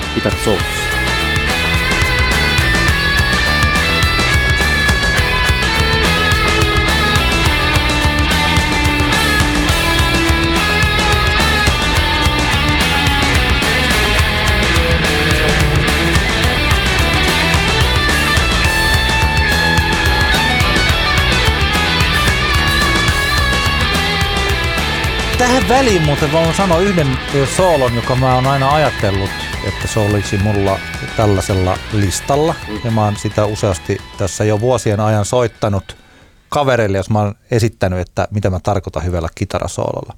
Mutta että miksi mä pudottiin sen pois liittyy siihen, että mä todellakin pohdiskelin tätä cancel-kulttuuria ja omia tuntojani siihen liittyen. Ja tämä siis Ryan, ei Brian, Ryan Adamsin kappale Hotel Chelsea Nights. Ja yhä se biisihän on ihan täsmälleen samanlainen Hmm. kuin mitä se on koskaan ollut. Ja siinä puhutaan, kappale kertoo henkilöstä, joka teillä Hotel Chelseassa nyt jo ehkä vähän tällainen niin kuin ironisoidussa ja romantisoidussa paikassa on siellä itkee rakkauden perään ja sitten siinä on sellainen tosi delay-kaikuinen soolo, joka kuvastaa hyvin sitä, että kuinka pihalla tässä tämä laulaja on. No Ryan Adams on yksi näistä hahmoista, jonka sitten lukuisat naiset tässä vuonna 2019 tulivat julkisuuteen eh, joko henkisestä alistamisesta tai sitten yksi alle 20-vuotias nainen puhui tästä tämmöisistä seksuaalisista viesteistä ja väkivallan tekojakin ilmeisesti on tehty ja siis tällainen. Ja Ryan Adams nyt sitten tänä kesänä virallisesti pyysi näitä tekojaan anteeksi ja tilanne on siis sillain, että mä olen aika huono kertomaan muille ihmisille, mitä he tekevät ja kuuntelevat ja mistä nauttivat ja on tällainen näin. Mutta kyllä mä huomaan, että tässä tämä tapaus johti mulle itselleni hieman samanlainen, että, että mun on niin kuin vaikea vaikkapa Morrison musiikista nauttia enää. Se, mm. on vaan, se on vaan käynyt niin, että mulle tulee siihen, ja kun vaikka mä saatan olla epälooginen ajatuksissani, mutta että jos mä mietin vaikkapa kirjailijoita, että niin kuin kirja on mulle enemmän teos kuin se kirjoittaja. Ja sitten tämmöinen esittävä taide, niin kuin vaikkapa musiikki, mm. niin se tekijä on kuitenkin osa sitä teosta paljon enemmän kuin kirjailija. Ja tästä syystä vaikkapa joissain tällaisissa Harry Potter-keisseissä, niin mun on paljon helpompi irrottaa ne teokset siitä tekijästä, mitä se tekijä sitten vuosia kirjoittamisensa jälkeen heittääkä Twitterissä. Mm. Niin mun on silti jotenkin helpompi kirjateoksena erottaa siitä, kuin sitten taas se kappale, jossa se ihminen on itse osa sitä ja siis tällainen. Kyllä. Ja niin siis, että tämä on niin mun tällainen otanta nyt ylipäänsä tähän keskusteluun, joka tulee jatkumaan vielä pitkään ja tapauskohtaisesti mietitään, että mitä tehdä näin yleisesti kyllä. ottaen. Ja mun mielestä mäkin itse asiassa puolison kanssa tästä asiasta jut- juttelin ja hänkin sanoi, että kyllä niin kuin, että ei hänkään voi jotenkin, että se on niin vaikea ottaa mitään muuta kantaa kuin se, että miltä se tuntuu, mikä se oma moraali on ja miltä tuntuu kuunnella, kuinka sitoutuuko johonkin teokseen tai artistiin vai ei. Ja jos tuntuu siltä, että ne teot vaikuttaa liikaa, niin sittenhän se on kullakin se raja menee, menee missä, Mm. mm. missä menee. Että en mä, vaikka Rooman Polanskin elokuvia, niin en mä vaan niitä enää kato. Hmm. Mutta sitten tällaisessa tapauksessa niin se ei ole, kaikki ei ole aina niin selvää. Ei asiat ei ole yksinkertaisia, mutta kyllähän tässä kohtaa voi sanoa, että sen sijaan, että meitä kuuntelee nyt Ryan Adamsin albumeita, niin menkää kuuntelemaan vaikka Phoebe, Phoebe Bridgersin kesäkuussa julkaistu albumi. Ja Phoebe oli, oli yksi näitä, näitä tota, naispuolisia henkilöitä, joita Ryan, Joo. Ryan käytti tota, monella tapaa hyväkseen jossain kohtaa uransa ja Phoeben, sanotaan näin, että Phoeben, Phoeben ura olisi ehkä vähän, vähän pidemmällä tässä kohtaa, ellei Ryan olisi ollut häntä kohtaan, niin ikävä Joo, kaikella kyllä. tavalla. Tämä tuli vaan tähän väliin, nyt kun tuli mieleen. Mä tuossa itse asiassa mietin, että sivuutanko asia, mutta hyvä, että en sivuuttanut.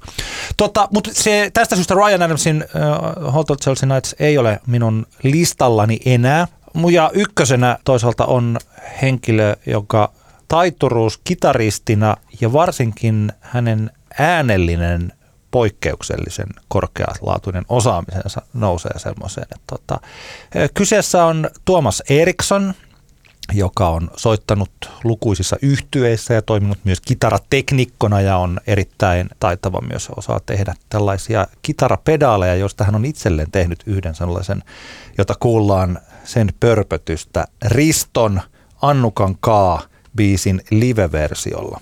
Tämä live on kaikkinensa Tämä on sillä, että jos joskus listataan parhaita livelevyjä, niin mm. minä en tätä tule ohittamaan. Aivan mahtava dokumentti siitä, kuinka hirmuisen hyvä yhtye Risto oli silloin aikanaan reilu kymmenen vuotta sitten. Ja nykyäänkin, mutta nykyään sitten varmaan niin erilainen yhtye, mutta mä nimenomaan tykkäsin tuosta ajasta. Se oli mun mielestä aivan, aivan tota, upea. Ja siis tämän, tässä on se sellainen, että tota, mä oon jotenkin tykästynyt tähän lauseeseen, että joita mä nyt en edes muista. tota, Only music that has any value is music that doesn't sound like any other music. Eli siis, että, Right. mikä tarkoitti siis sitä, että, että tota, vain sellaisella musiikilla on arvoa, joka ei kuulosta muulta musiikilta. Mm-hmm. Ja tämähän on siis törkeä. Ja Tämän, tämän on lausunut Finnes O'Connell, eli Billie Eilishin veli ja yhteistyökumppani ja biisi. Nuorilla biisi- henkilöillä on itseluottamusta monesti laukoa Joo. tollaisia. Ja tässä on Se sellainen, on oikein.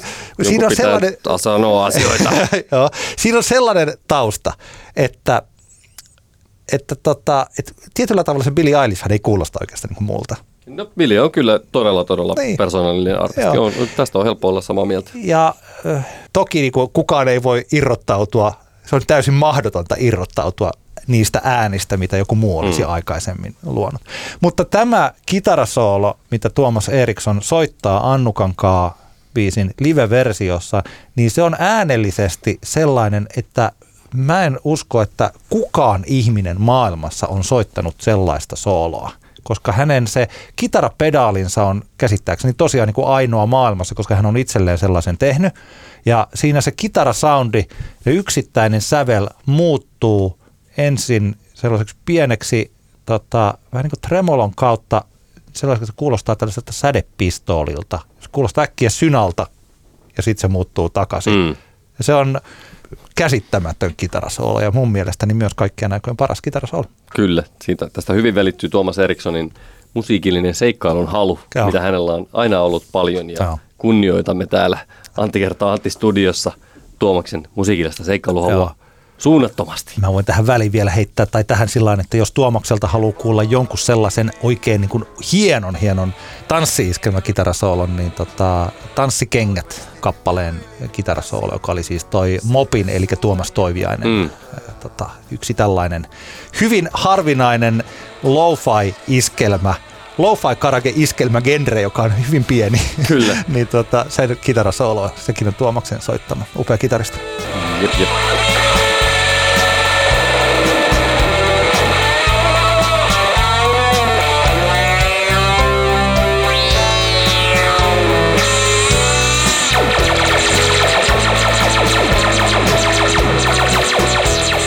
Mun Top Femma kitarasoolot numero ykkönen on Joe Perin esittämä. Joe Perry ö, on Aerosmith yhtyeen kitaristi Ja tämä soolo, mistä nyt puhun, kuullaan Pump-albumin biisillä What It Takes. En ole aikaisemminkaan piilotellut rakkauttani aerosmith yhtyötä kohtaan, enkä tee sitä nytkään, en piilottele.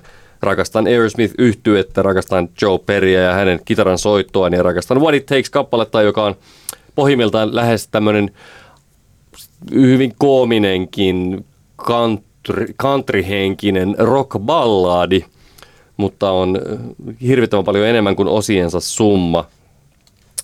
Tylerin teksti on, varsinkin se koomisuus käy ilmi tässä Tylerin tekstissä, jossa Tyler hyvin suorasanaisesti ripittää ex-naisystäväänsä. Kuitenkin herkkyyttä kappaleeseen tuo erityisesti Perryn kitarasoolo, joka on mahtava tämmöinen kaksiosainen, kaksiosainen soolo, jossa, jossa lähtee tämmöisen aika perinteikkäänä classic rock kitarasoololla vedetään tämmöisen Leslie Kaappi soundin läpi kaunista tai taidokas soolo, mutta se mikä muistan, että, että ekan kerran kun niinku tajus, että mikä se niinku soolon juttu on silloin lapsena, niin se oli sille mind-blowing hetki, koska sen varsinaisen soolon jälkeen mennään kappaleen C-osaan, jossa sitten Perry jatkaa tätä sooloaan siihen niinku C-osan hienon soitukerron päälle sellaisella pitkällä sävelillä. Ja se on mun mielestä niinku semmoinen yksinkertaisesti niinku kaunista neroutta. Ei mitenkään niinku vallankumouksellinen juttu varmastikaan millään tasolla, mutta silti minun mielestäni edelleen semmoinen tota, kylmiä väreitä nostattava ihanuus siinä biisissä. Kuinka tota, ja varsinkin ehkä se kontrastikin, siinä on aika, se on aika semmoinen aggressiivinenkin se Tylerin teksti, mutta sitten tämä niinku peryn sulosoinnut ja äänet siinä jotenkin niinku, Tyler niinku haukkuu, haukkuu tässä tätä eksäänsä koko biisin läpi ja samaan aikaan niinku Perry ehkä enemmänkin niinku Hyvittelee. Hyvitte, hyvittelee ja tahtoo hyväillä kaikkia ja hän tekee sen soittamalla tämän ihanan soolon What It Joo. Takes-kappaleeseen. Mä sympaan Joe Perryä siitä, että tuota, sä saatat Aerosmith-fanina tietää, että hänellä hänen hiustyylinsä on tällainen, että hänellä on siis pitkät tummat hiukset ja hänen edessään on sitten tästä valkosta. Niin, että niinku jätetty nyttemmin- värjäämättä siitä etu, Niin, etu niin onko se sillä niin saattaa olla sillä päin joo, että se on aitoa se harmaa siinä. Ja No sitten- jotenkin, kun kaveri on varmaan 90 niin Niin, joo, kyllä. Niin, että tota, ne eh, harvat, jotka tietävät meidän brittikokkarspanieelin, eli Onnelin, niin huomaatko, kun Onnelilla on vähän tällainen samanlainen, Kato. että, että tota, hänellä on kanssa tumma koira muuten, paitsi että tuossa otsassa hänellä on tällainen vaalea laikku, niin meidän Onnelikoira näyttää vähän Joe Periltä.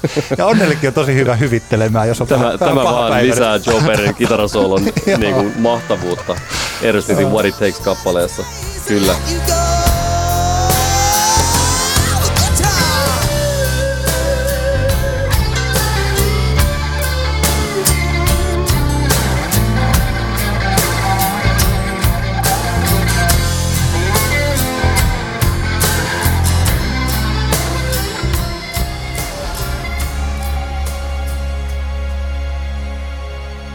Sijalla viisi The Wire-hahmoista. Nyt mainittakoon muuten, mähän olen siis The Wiren katsonut vain kerran plus ykköskauden kaksi kertaa. Okei, Eli joo. mä en ole, sä oot katsonut sen ainakin kolme kertaa, lukenut kirjat ja paneutunut muutenkin kaikkiin aiheeseen. Onko sulla The Wire teepaita?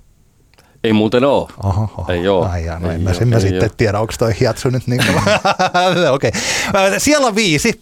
Marlo Stanfield. Hyvä valinta, hyvä valinta. Kylmä, luokseen päästämätön hahmo. Aika mysteeri hahmo sitten kuitenkin. Mm. Henkilö, joka... Maron historiasta hän ei kerrota oikeastaan mitään. ja siis ne, jotka toki sarjan ovat nähneet, niin tietävät, että hän on sitten se, joka siellä ottaa tätä huumebisnestä haltuun. Kyllä, kyllä. Tässä kohtaa sanottakoon muuten, että spo- tämä on niinku spoilereita nyt täynnä tämä osio tästä. Jos et halua spoilereita, niin skippaa tämä Joo. The. Wire-höpinä. Joo, kyllä, kyllä.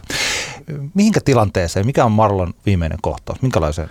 No Marlon tilannehan on se, että, että e, hänen asianajajansa saa lopulta sovittua raastuvassa niin, että Marlo ei menetä rahojaan, mutta Marlo joutuu lähtemään Baltimoresta eikä saa osallistua ja tavallaan niin kuin riko, rikolliseen toimintaan. Eli, eli tota, no, niin syytteet pitkälti hylätään, mutta diiliin kuuluu se, että Marlo häipyy kuvioista ja siinähän on tämä eeppinen kohtaus, missä Marlo kävelee puku päältä. Hän on käynyt hän on siirtynyt tavallaan sinne kiinteistöbisnekseen ja, ja tota, hän tulee sieltä pukumiesten kokouksesta ja kävelee kotikulmilla ja näkee, kun jotkut cornerboysit siellä diilailee ja, ja tota, Marlolla veri kuohahtaa ja tulee fiilis, että mä haluan takaisin tuohon vanhaan gameen ja se menee sinne jätkien, nuorten jätkien luo, jotka eivät luonnollisestikaan tiedä, kuka Marlo on.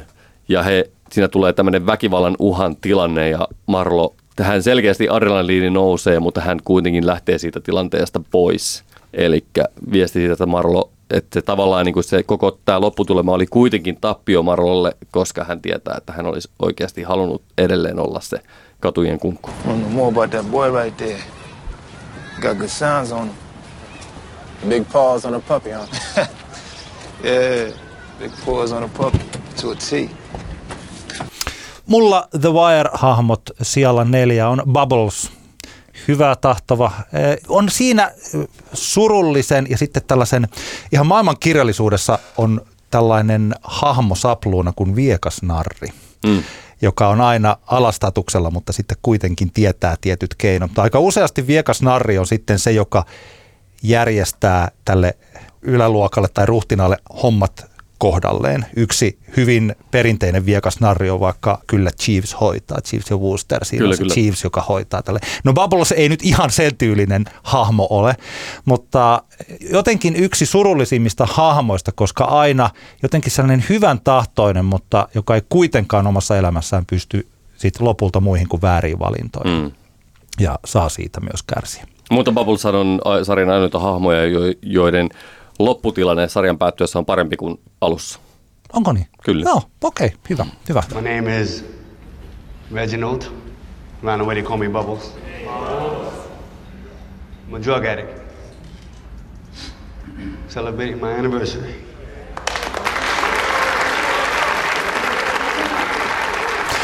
Kolmantena minulla on Stringer Bell, alfojen alfa.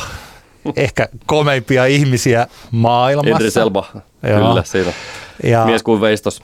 ja jännittävällä tavalla, vaikka hän onkin se kakkosmies siinä, niin kyllähän kaikessa muussa, paitsi tällaisessa jos sovitussa arvojärjestyksessä, niin hän, hänessä on sitä ykköstä ja totta Mm. kai eh, sitten kun hän pysyy vapaalla jalalla. Niin tota, eh, samalla tavalla siis niin kuin The Wirein hahmoissa on useasti sellaista, että niillä on olemassa se, on monta puolta ja se, että niin jotenkin ylivertainen tekijä, kun Stringer Bell onkin täällä alamaailmassa ja siinä op, rupeaa mm. oppii bisneksen, ihan oikeata bisnestä, niin sitten siellä oikein, niin kuin sanotaan, kun hän tulee sieltä tänne niin sanotusti tavanomaiseen maailmaan ja lähtee tekemään real estate-bisnestä, niin se ei oikein, hän ei vaan niin kuin on osaa sitä. Niin. Ei rahkeet kuitenkaan riitä. niin. Ja sitten häntä, eikö vähän niin kuin huijataan siinä. Kyllä häntä Joo, joo. Clay Davis ja Henry Krojek ja muut kyllä tota, noin, vievät rahat hänen taskusta. Joo, joo, kyllä. Hän on kolmantena. You smart, man. I can see that. I wanted you to choose somewhere safe for us to speak, but goddamn. Only bugs and this motherfucker gonna have legs. Kakkosena upea, vahva naishahmo Kima Grex. Jää vähän liian pienelle huomiolle mun mielestä ykköskauden jälkeen. Siinä, en tiedä spoilataanko, mitä hänelle siinä käy, mutta että, että hyvin harvinainen siis niin kuin vahva gay hahmo hmm. amerikkalaisessa TV-sarjoissa. Siis okei, no kyllä niitä nyt varmaan on sitten Joo, mutta kyllä, kyllä ainakin, ainakin mitä lukenut kirjallisuutta, niin kyllä tämä on ollut niin kuin uraa uurtava rooli monella tapaa yhdysvaltalaisessa televisioviihteessä. Joo, hän on voimakas, hän on siis seksikäs, sanavalmis ja siinä yhteisössä myös erittäin korkealla. Eli että hän ei, ja mutta samalla tavalla sillä lailla korkealla niin kuin alleviivaamattomalla tavalla. Eli että sitä hänen osaamistaan ei jotenkin, sitä ei kyllä siinä kyseenalaisteta millään tavalla. Siinä ei ole tällaista, niin kuin, että mikä on mun mielestä jo tässä vaiheessa vaikka aika väsynyt storyline olisi sellainen, että on joku tyttö, joka osoittautuukin, että hänkin on hieno. Vähän toi, hän on niin kuin kova, Niin, kova niin, tyyppi. alusta lähtien. Alusta, alusta saakka. How come they know you're police when they hook up with you? And they know you're police when they move in. And they know you're police when they decide to start a family with you. And all that shit is just fine until one day it ain't. One day it's you should have a regular job. you need to be home at five o'clock. Okei, ykköshahmo, mä tässä katson, että montako mulla on, että mulla ei aika vähän, toi kiva on mulla sitten ainoa tällainen niin kuin poliisihahmo tässä, mm. koska kyllä niin kuin Omar, Omar Little ykkös. Mun mielestä mulle aika selvästikin ykköshahmo tässä. Joo. Yksinäisen suden arkkityyppi, Mm. vahva omapäinen, se, joka tekee välillä yhteistyötä poliisin kanssa ja sitten tota, hyökkäilee huumekauppiaiden kimppuun. Kyllä. Ja tota, kuitenkin siis sillä ne hetket tai ne kohtaukset, mä en tiedä, kun mulla menee pikkasen sekaisin, että onko tämä tullut monta kertaa, mutta se missä hän kävelee, tulee tämän katkaistun pumppuhaulikkoonsa kanssa ja lapset juoksee edellä sieltä, että Mm. Omar tulee. Niin, Omar kohtaus toistuu, tai Niin. toistuu ainakin kolme-neljä kertaa Joo. sarjassa. Joo, kyllä. Ne on hienoja. Ja sehän on se, mikä Marloa eniten Omarissa ottaa päähän. Ei se, että Omar pöllii hänen huumeitaan, vaan se, että Marlon, Marlon nimi ei niin sanotusti kaiju kaduilla samaan tyyliin kuin Niin. Omarin nimi kaikuu. Joo, kyllä. Ja sitten kuitenkin, jälleen kerran, erittäin niin kuin täysin peloton ja tällainen, mutta sitten hän on kuitenkin erittäin herkkä. Hänkin on gay-hahmo. Hänellä on siis, että koko, siis tällainen, että monisyinen hahmo ja jotenkin mä koen, että yksi tämän koko The Wirein määräävimpiä lauseita on se, minkä hän sitten täällä oikeussalissa sanoo se, että miten sä pystyt olemaan täällä vuosia, sä täällä tota, raidaat noita huumekauppia, että miten sä pysyt elossa. Ja sitten se sanoi, että one day at a time, I guess. Mm. Ja se on hieno siis sillä lailla, että tota, päivä kerrallaan. Kyllä, kyllä. Joo, se, se tiivistää paljon. Siinä oli mun top 5, The Wire. Ei tästä nyt niin lyhyttä tullutkaan. Hyvä, hyvä lista. Omar don't scare. Sanotaanko näin, lähdetään ensin tuosta niin Omarista sillä tavalla liikkeelle. että mä ensin kun mä lähdin ajattelemaan tätä mi- juttua, niin mä ajattelin, että eihän tämmöistä The Wire Top 5 listaa voisi, voi olla ilman Omar Littlea siinä mukana. Siltikään Omar ei ole mun top vitosessa. Oho. Tämä ehkä liittyy eniten, mä aloin miettiä, että miksi mä en halua laittaa sitä top vitoseen. Johtuu ehkä siitä, että koko sen sarjan, ehkä sieltä niinku, no kakkoskaudesta lähtien ainakin, fiilis on vahva, että Omar saattaa kuolla millä hetkellä hyvänsä. Ja sehän on aika, aika tota, että lopulta kun se sitten on se koko sarjan viimeinen vai toiseksi viimeinen jakso, missä Omar sitten lopulta Mm. kuolee, niin, niin tavallaan se, oli, se on semmoinen, ekalla katsomiskerralla totta kai se oli niin kuin shokki, nytkö se tapahtui ja mitä tapahtui, miksi, mutta, mutta kuitenkin sitten jälkikäteen se tajuaminen, että niin, no tämähän oli vaan niin kuin bound to happen se, että Aha. jossain kohtaa Omar pääsee hengestään. Ja jotenkin ehkä se, lopulta se, miten on tätä Omarin kuolemaa sitten käsitellyt itse sarjaa katsoessaan uudelleen uudelleen, niin se on vaan tavallaan, että sen vaan täytyy tapahtua ja, ja niin kuin that's it. Joo. Mua Mu- kyllä harmitti siis siinä se, että se, se meni niin helposti. Se omalla tavalla, tässä on samanlaista keskustelua kuin mitä Game of Thronesista on käyty, mm. siis sillä, että miten joku kuolee. Että Kyllä, sitten kyllä. tietyllä tavalla sen olisi pitänyt kuolla kyllä niin, että miekka tulee sydämeen. Että se, ansa, se olisi ansainnut Niin. sillä, niin ehkä Omar olisi jotenkin Meinaatko ansainnut? ansainnut Niin. isomman, isomman, mutta toisaalta siis, että sehän tietyllä tavalla on niin paljon, Mm. paljon parempi, että se onkin sitten Kyllä, kyllä. Mutta näähän on just näitä, näitä keissejä tosielämästä esimerkki legendaarisen suomalaisen punk laulaja Unicef-nimisen punk laulaja Tino, josta on hieno dokumenttikin tehty. Hänen maksa poksahti jonkun viisi kertaa hänen elämänsä aikana ja ei kuollut, mutta sitten raitistuttuaan meni rakennustyömaalle töihin ja sitten putosi joku tiilipäähän ja kuoli siihen. Eli vähän samantyyppinen keissi Omarin kohdalla. Joo. Mutta mennään mun top viitoseen. Ensinnäkin mulla ei ollut yhtään samaa nimeä kuin sulla. Mutta Olisi voinut on- olla, ja nämä on tietenkin näitä, että, että jonakin toisena päivänä lista olisi voinut olla toisenlainen. Me säkin sillä 543. Joo, joo, joo. joo. Okei, no mulla on, mulla on viidentenä Ronda Perlman, ihana nainen, joka sarjan alussa on, on siis Baltimoressa syyttäjänä ja, ja päätyy sitten lopulta tuomariksi. Yksi niitä hahmoja myös, jonka tilanne on tavallaan selkeästi parempi sarjan lopussa kuin sarjan alussa. Mahtava hahmo siinä, kuinka The Wirein ytimessähän on koko ajan se, että ne hahmot joutuvat miettimään esimerkiksi omaa uraansa, varsinkin täällä niin lainvalvontapuolella, omaa uraansa versus se, että tehdä oikein. Ja, ja se, niin kuin se ristiriita on koko ajan niin kuin tässä läsnä.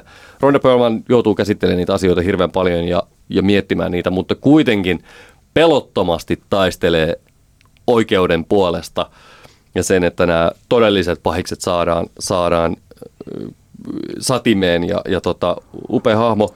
Ja tota, totta kai Rondan, vaikka tätä hahmoa ei ole mitenkään niin kuin yliseksuaalisoitu, mutta siinä ytimessä on kuitenkin se, että sarjan alussa hänellä on suhde McNultyin, joka on se tämä tavallaan niin kuin nollapistehahmo koko sarjassa, I, mutta tota, kuinka hän kuitenkin sitten niin kuin osaa, pystyy hylkäämään niin Jimin ja lopulta sitten, sitten tota, päätyy Cedric Danielsin kanssa yhteen, joka, ja se on mun mielestä niin kuin ihan semmoinen match made in heaven tyyppejä. Ne on kaksi niin mahtavan älykästä ja vahvaa ja voimakasta henkilöä jotenkin. Jos nyt kävi, lähtisi kävelemään ja vastaan tulisi Ronda Perlman ja Cedric Daniels, niin niitä tekisi mieli vaan halata, oli kuinka korona uhka päällä tai muuta. Se kaksikko on jotenkin vaan niin kuin Oh. täydellinen. Totta kai Ronda Perlman on yksilönäkin uskomattoman siisti, mutta jotenkin se on, se on mahtava, kuinka se hahmon kehitys menee hänen, hänen niin kuin uralla ja se kuinka tota, kuinka hän lopulta, vaikka se paine on jossain kohtaa viheltää peli poikki tiettyjen asioiden osalta, kun syytteitä lähtee, tutkijat löytää niin kuin poliitikoilta rikkomuksia, syytteitä lentelee, niin, niin se tota, kuinka hän olisi voinut sitten niin kuin jättää homma kesken, mutta taistelee loppuun asti ja se on, se on Joo. ihanaa. Very clever, Lester. You got it all figured, huh? Me? I'm just a police. Neljäntenä vähän tämmöinen tota, haku. Kyseessä on ihan selkeästi kuitenkin sarjassa sivuhahmo, mutta silti valitsen neljänneksi Slim Charlesin, joka on, joka on siis sarjan, niin kun, kun hänet esitellään sarjasta, taitaa olla kolmoskaudessa, vai olisiko kakkoskauden puolelle, hän on, hän on Barksdalein tavan, tavallaan tämän Imperiumin y, niin kuin ykkös äh, muscle, eli, eli tämmöinen tota, enforcer, päätyy sitten lopulta Prop Joelle duuniin, ja Prop Joe toki Barksdalein niin kuin kilpakumppani toisella puolella kaupunkia. Totta kai Slim Charlesista täytyy sanoa ensinnäkin tämä hänen puheäänensä on, se on uskomaton. Mä en ole ikinä kuullut oikein kellään muulla ihmisellä semmoista samanlaista. että se on- se on? hyvin, Se on hyvin matala, Joo. hyvin matala ääni. Hahmo, jossa semmoinen yksinkertainen nerous, auktoriteetti ja tilanteen lukukyky kiteytyvät upeasti ja se koko homma tavallaan sen kulminaatiopiste on, taitaa olla sarjan viimeinen jakso, jossa Slim Charles ampuu ö, Method Manin esittämän Cheese Wagstaffin kesken erään neuvottelun. Ja ainakin mulle se hetki, kun ekan kerran kun Cheese esitellään sitä sarjassa, niin tulee, että tappaispa joku ton, ton tai poistaisi joku ton päiviltä, koska se on niin rasittava tyyppi. Ja Slim Charles lopulta näyttää, osoittaa sitä auktoriteettiaan tappamalla Cheesein ja kukaan ei munkin se, kukaan ei kysy, että miksi sä teit sen, vaan kaikki on silleen, että no niin, jonkun se piti tehdä ja Slim Charles sen teki. Öö, loppumontaasissahan on hieno sitten, koko sarjan loppumontaasi. The Wireissa nämä montaasit on niinku ihan uskomattomia. Ne on aina semmoisia, niinku, että tippa linssissä vaan ja Joo. tekee mieli katsoa niitä uudelleen ja uudelleen. Loppumontaasissahan Slim Charles nähdään tapaamisessa The Greekin kanssa, josta tiedetään, Joo. että hän on tämä, niin kuin, jos, jonka kautta tämä henkilö, mysteerinen henkilö, jonka kautta huumeet Baltimoren satamaan, heroini Baltimoren satamaan tulee. Eli voidaan olettaa, että Slim Charles on sitten ottanut tämän, tämän tota noin niin, ö, pää co-op kuvion johtajan paikan, mikä on ansaittua, koska Slim Charles on täyttä auktoriteettia ja, ja niin sanotusti suoraselkäisyyttä. Jos vakavasta väkivaltaa kautta huumerikollisesta voidaan suoraselkäisyyttä odottaa, niin kuitenkin Slim Charlesilla sitä on. Ain't enough y'all done violated this Sunday morning truce. No. I'm standing here holding a torn up church crown of a bona fide color lady. Do you know what a color lady is? Not your mom's for sure. Cause if they was that, y'all would have known better than that bullshit. Kolmantena mulla on Dennis Cuddy Wise, joka on ihana, ihana hahmo, joka myöskin esitel, taidetaan esitellä kolmos, kolmoskaudella. Kyseessä on entinen palkkatappa, joka pääsee vankilasta vuonna 2004 tässä tämän sarjan niin kuin aikajanalla. Istunut 14 vuotta vankilassa ja, ja tota, tulee sieltä, yrittää palata ensin vanhoille teille, menee Barksdalein organisaatioon, on Muscleiksi, mutta tota, to, toteaa nopeasti, että hänestä ei enää ole siihen. 14 vuotta vankilassa on tehnyt työnsä ja hän on tajunnut, että hän haluaa elää niin sanotusti mahdollisimman normaalia elämää ilman, että väkivalta rikollisuus vetää hän, hänet takaisin sinne kaidalle polu, tai, tai tota, vankilaan rikosten tielle ja tota, per- perustaa nyrkkeilysalin Joo. nuorille pojille sinne Baltimoreen. saa vähän Barkseilta rahoitusta siihen. Ja jotenkin se, niin kuin se tahto tehdä hyvää on niin ihanasti läsnä siinä Karin toiminnassa koko ajan ja se hänen katseensa. Musta jotenkin aivan, aivan ihana tyyppi, josta lopulta käy ilmi, että selkeästi aika kova naisten mies, koska sitten täällä nyrkkeilysalissa kaikkien poikien äiditkin oh. tulevat treeneihin oh. tuomaan hänelle kaikenlaisia herkkuja ja, ja siitä sitten syntyy kaikenlaista kahnausta vähän niiden poikien kanssa. Ja, tämä on mielenkiintoista, että, että joissain keskusteluissa muiden The Wire fanien kanssa on käynyt ilmi, että jotkut on kokenut tämän Weissin haamon, että hänessä on, hänen suhteessaan niin kuin näihin poikiin, joita hän valmentaa, niin, niin siinä on jotain epäilyttävää. Mä en ikinä niin kuin tulkinut itse sitä sillä tavalla, vaan kyseessä on aivan todella upean hienovaraisesti kuvattuna se, minkälaisella varauksella nämä teini-ikäiset pojat suhtautuvat henkilöön, joka oikeasti haluaa olla heille hyvä no. ja auttaa heitä elämässä, koska kukaan ei ole heitä varsinaisesti elämässään välttämättä auttanut. Ja he eivät, niin kuin ne, nämä pojan lapset no. ei niin kuin tunnista sitä hyvän tahtoisuutta, vaan se koetaan semmoisena, tavallaan se katsojalle saattaa välittyä se fiilis, mikä niillä pojilla on tätä ö, Karin hahmoa kohtaan. Ja, ja jotenkin mä en, mä en niin kuin millään tavalla itse niin kuin koe, että siinä olisi mitään tämmöistä, että hän olisi vaikka kiinnostunut niin kuin vaikka seksuaalisesti näistä nuorista en pojista. En kyllä, mit, joo. ekaa tiedän, kertaa mä, nyt tuli mieleen. Joo, mutta mä tiedän, että, tota. että jotkut ovat tulkinneet sitä tilannetta näin. Ja jotenkin se, kuinka niin kuin sydäntä särkevä koko tämä nel- neloskauden tarina näistä nuorista, nuorista pojista ja lapsista on, niin, niin se, kuinka Kari yrittää tehdä heidän elämästään parempaa, niin se on jotenkin niin uskomattoman koskettavaa, että, että pakko oli valita tähän listalle. Aivan, no, aivan se on kyllä hyvä. Toi oli ihana, hyvä. Ihana, ihana tyyppi. No.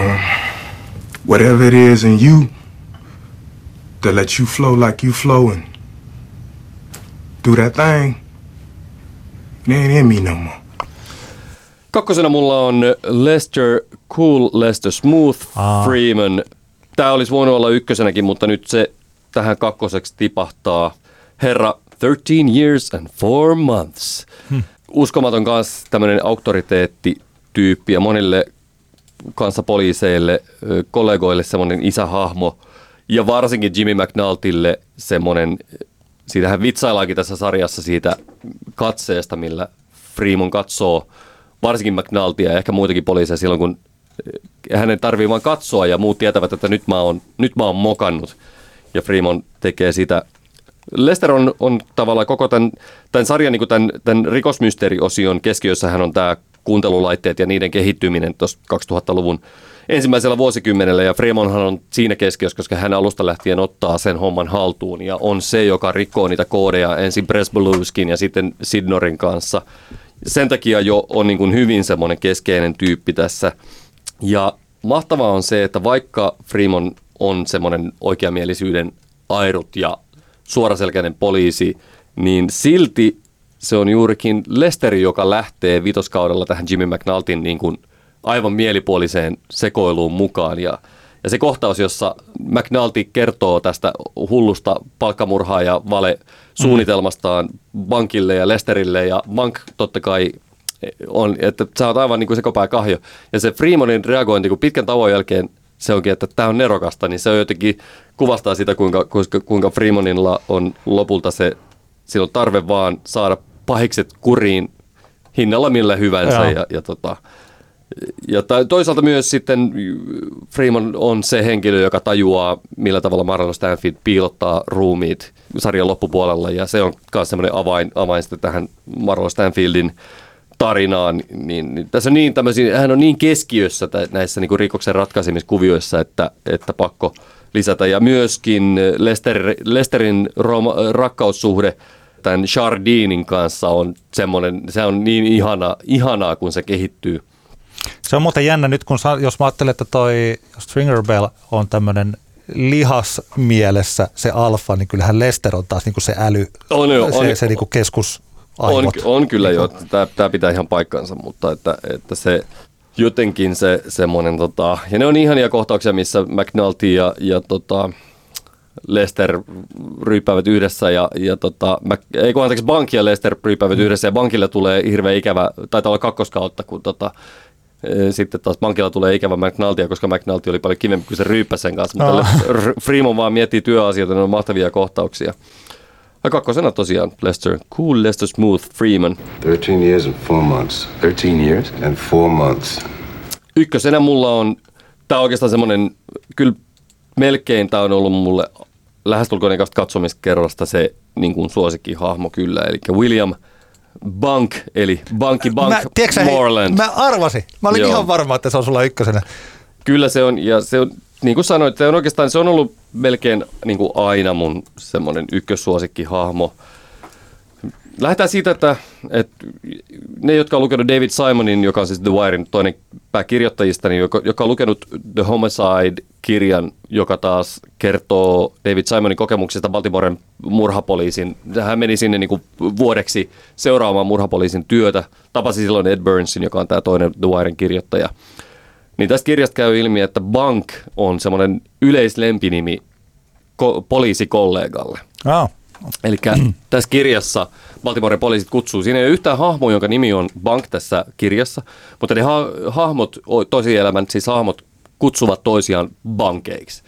Ja tämä ei ole tietenkään sattumaa, että, että William Morlandin lempinimi on Bank, koska Bankhan ed- edustaa tässä semmoista murhatutkijan perikuvaa hyvässä ja pahassa.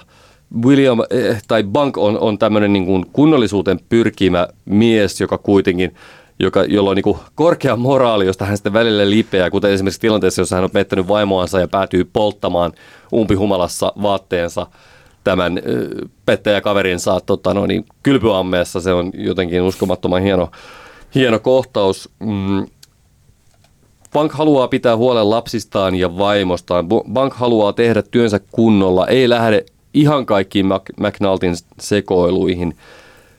Kun hän tekee diilejä rikollisten kanssa, otetaan vaikka Omar esimerkiksi, kun hän tekee Omarin kanssa diilin, niin hän pitää huolen, että hän pitää itsekin niin kuin, toteuttaa, mitä hän on luvannut, mutta myös vaatii viimeiseen asti tältä diilin tekokumppaniltaan, että, että toinenkin osapuoli pitää sopimuksensa. Pukeutuu toimistolla aina liituraita pukuun, josta hänelle vähän vittuillaankin tässä sarjassa, paitsi kakkoskaudella, kun hän poistuu sieltä varsinaisesta toimistoympäristöstä ja siirtyy tänne satama, satama mm. tota, poliisi tänne toimistoon työpisteeseen, niin hän tulee sinne verkkarit jalassa ja se on aivan niin kuin upea kohtaus jo se. Öö, mielenkiintoista tässä monivivahteisuutta tässä bankin hahmossa on esimerkiksi se, että nyt, niin kuin, nyt kun viimeksi katsoin The Wirein, eli se oli mulla viides kerta, niin huomasin, että kuinka paljon Bank heittää semmoisia homoseksuaalisuuteen liittyviä vitsejä. Ne ei ole semmoisia vitsejä, joissa halvennettaisiin tai, tai tota, haukuttaisiin homoseksuaaleja, vaan lähinnä semmoisia vitsejä, jotka, joissa hän niin kuin, ö, vitsailee vaikka itsensä tai lähimpien työkaverinsa olevan homoseksuaaleja. Esimerkki tilanteita, jossa, jossa hän kutsuu, että sanoo Lester Freemanille, että you're my real life partner. Tämän Joo. tyyppisiä niin pieniä vitsejä, mutta ne toistuu siellä sarjan, sarjan kuluessa. Mä, mä mietin, että minkä takia? Siis totta kai niille, jotka seuraa vaikkapa joukkueurheilua harrastanut, niin tietää varmaan, että pukukopeissa perinteisesti niin homovitsit lentää, mutta ne on yleensä saattaa olla, on monesti ainakin oma kokemuksen mukaan saattanut olla ehkä semmoisia, niin ne on niin kuin aika semmoisia niin negatiivissävytteisiä. Nämä vankin homovitsit, nehän ei ole oikeastaan kovinkaan, niissä ei ole semmoista niin kuin passiivis-aggressiivista latausta, vaan mun mielestä nämä se, mi, bankin maailmankuva on semmoinen, jossa hän elää aika ahtaiden raamien sisässä kaikella tavalla. Hän on, hän on niin kuin ydinperhe, työ, hän tekee työnsä niin kuin, esimiesten asettamien sääntöjen mukaan, mutta tekee sen tosi hyvin. Ja, ja tota, ö, homoseksuaalisuus, homokulttuuri näyttäytyy bankille maailmana, jossa saa olla vapaa ja rajoista ei tarvi olla niin, tota noin, niin pitää kiinni niistä ahtaista raameista, mihin elämä rakentuu. Ja mä tulkitsen, että bank, bankilla on iso kaipuu sellaiseen, jolloin, tota niin tästä seuraa se, että hän aina siellä silloin tällöin flirttailee ajatuksen kanssa, jossa hän olisi vapaa. On muuten hyvä tulkinta, koska siihen hän jos ajattelee sitten tätä pientä alkoholiongelmaa mm. ja, ja sitten sellaista puku päällä ja Kyllä. poliisi ja perhe Niin. Koko ajan niin Kyllä, kyllä. Ja poiketaan. sehän on, se, sehän on se, selkeästi se alkoholi on niin kuin hänelle ainoa tapa, millä hän pääsee irtautumaan. Niin, se- on sallittu. Niin, niin. niin. kaikki Ei, Muut, voi jotain muitakin olla, niitä ei Niin näytetä, mutta se alkoholi on se ainoa, millä hän niin kuin tässä sarjassa niin kuin pyrkii niin kuin löysentämään, millä hän pystyy niin kuin löysentämään kravattia. Niin tota, jotenkin se on mahtavaa se, että, että tota, mä veikkaan, että Bank syvällä sisimmässään haluaisi jossain vapaasti juoksenella jolla, jossain kukkakedolla ja nauttia elämästä, mutta hän on päätynyt Baltimoreen murhatutkijaksi ja irti ei pääse. Jos The Wire-sarjasta vielä tehdään vaikka tämmöinen Christmas special, niin Kyllä. Se, eikö se sopisi hyvin The Wire Kyllä vain. Tässä oli mun, meidän top 5 The Wire-hahmot. Henke, Lehtimaa ja muutkin, jakakaa oman. You my real partner, Lester. My life partner. Don't tease, bitch. Look at that bow-legged motherfucker. I made him walk like that. No nyt on tullut puhuttua, mutta puhutaan vielä, vielä meillä on yksi hieno kappale kehuttavana Älä nuku tämän ohi osiossa. Meidän molempien suosikki yhtyeemme tamperelainen Vuoret julkaisee. Itse asiassa kyseessä on tuplasinkku, joka on nimeltään Sotaunia muutoksia. Näistä toinen kappale, eli Sotaunia, julkaistaan musiikkipalveluissa nyt 28. päivä ja muutoksia sitten 4. päivä syyskuuta. Molemmat biisit ovat hienoja kappaleita. Musta hyvä, että tämä Sotaunia on nyt näistä ensimmäisenä, koska siitä mä pidän vielä enemmän. Siinä on sellainen hauska puoli, että sen laulaa, ovat itse kuvailleet yhtyeen vakituinen ulkojäsen, eli Minna Sihvonen laulaa siinä. Ja upea kappale, tunteikasti jälleen kerran tätä vuodet maisia, hienoja kitaroita ja kauniita tunteita tässä kappaleessa. Joo. Siinä, että mu- muusikot niin vanhenee, niin siinä on semmoinen hyvä puoli, että se varmasti jonkun verran tiputtaa sitä painetta musiikin tekijältä pois siitä ja ymmärrystä siitä, että ei mihinkään ole kiire. Fanin näkökulmasta se on tietenkin vähän mälsää, kun joutuu sitten odottelemaan tosi kauan, kun ihmiset sitten niin päivätöitteensä muiden ohessa sitten sitä musaa tekee. Ja itse olen ainakin tuota tulevaa kakkosalbumia odottanut kuin kuuta taivaalla, vai miten se sanotaan. Kuuta nousevaa. Kuuta nousevaa, niin tota, joo, mutta tää on ihanaa, että nyt tuli uusia biisejä, nää, nää ei, u, tämäkin uusi kappale, tämä ei tota noin, niin, pettänyt odotuksia missään nimessä. Vuodet on ihana, ihana bändi, tää on tosi hyvä biisi. Tähän on myös julkaistu kylkeen animaatio- ja videotaiteilija Taija Goldblattin tekemä video. Ja myöhemmin syksyllä tulee sitten seiskatuumaisena tämä kappale. Ihanaa kuulla uudet, uutta vuoret yhtyön musiikkia. Juuri näin.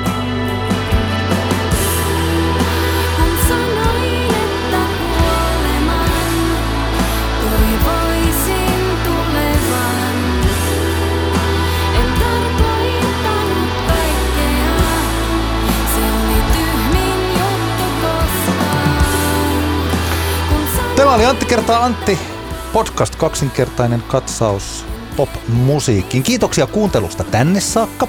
Kiitos vaan kaikille näistä tästä jaksosta ja kaikista 99 edellisestä jaksosta. Tokkopa kukaan niitä ihan jokaista on kuunnellut, mutta kiitti anyway.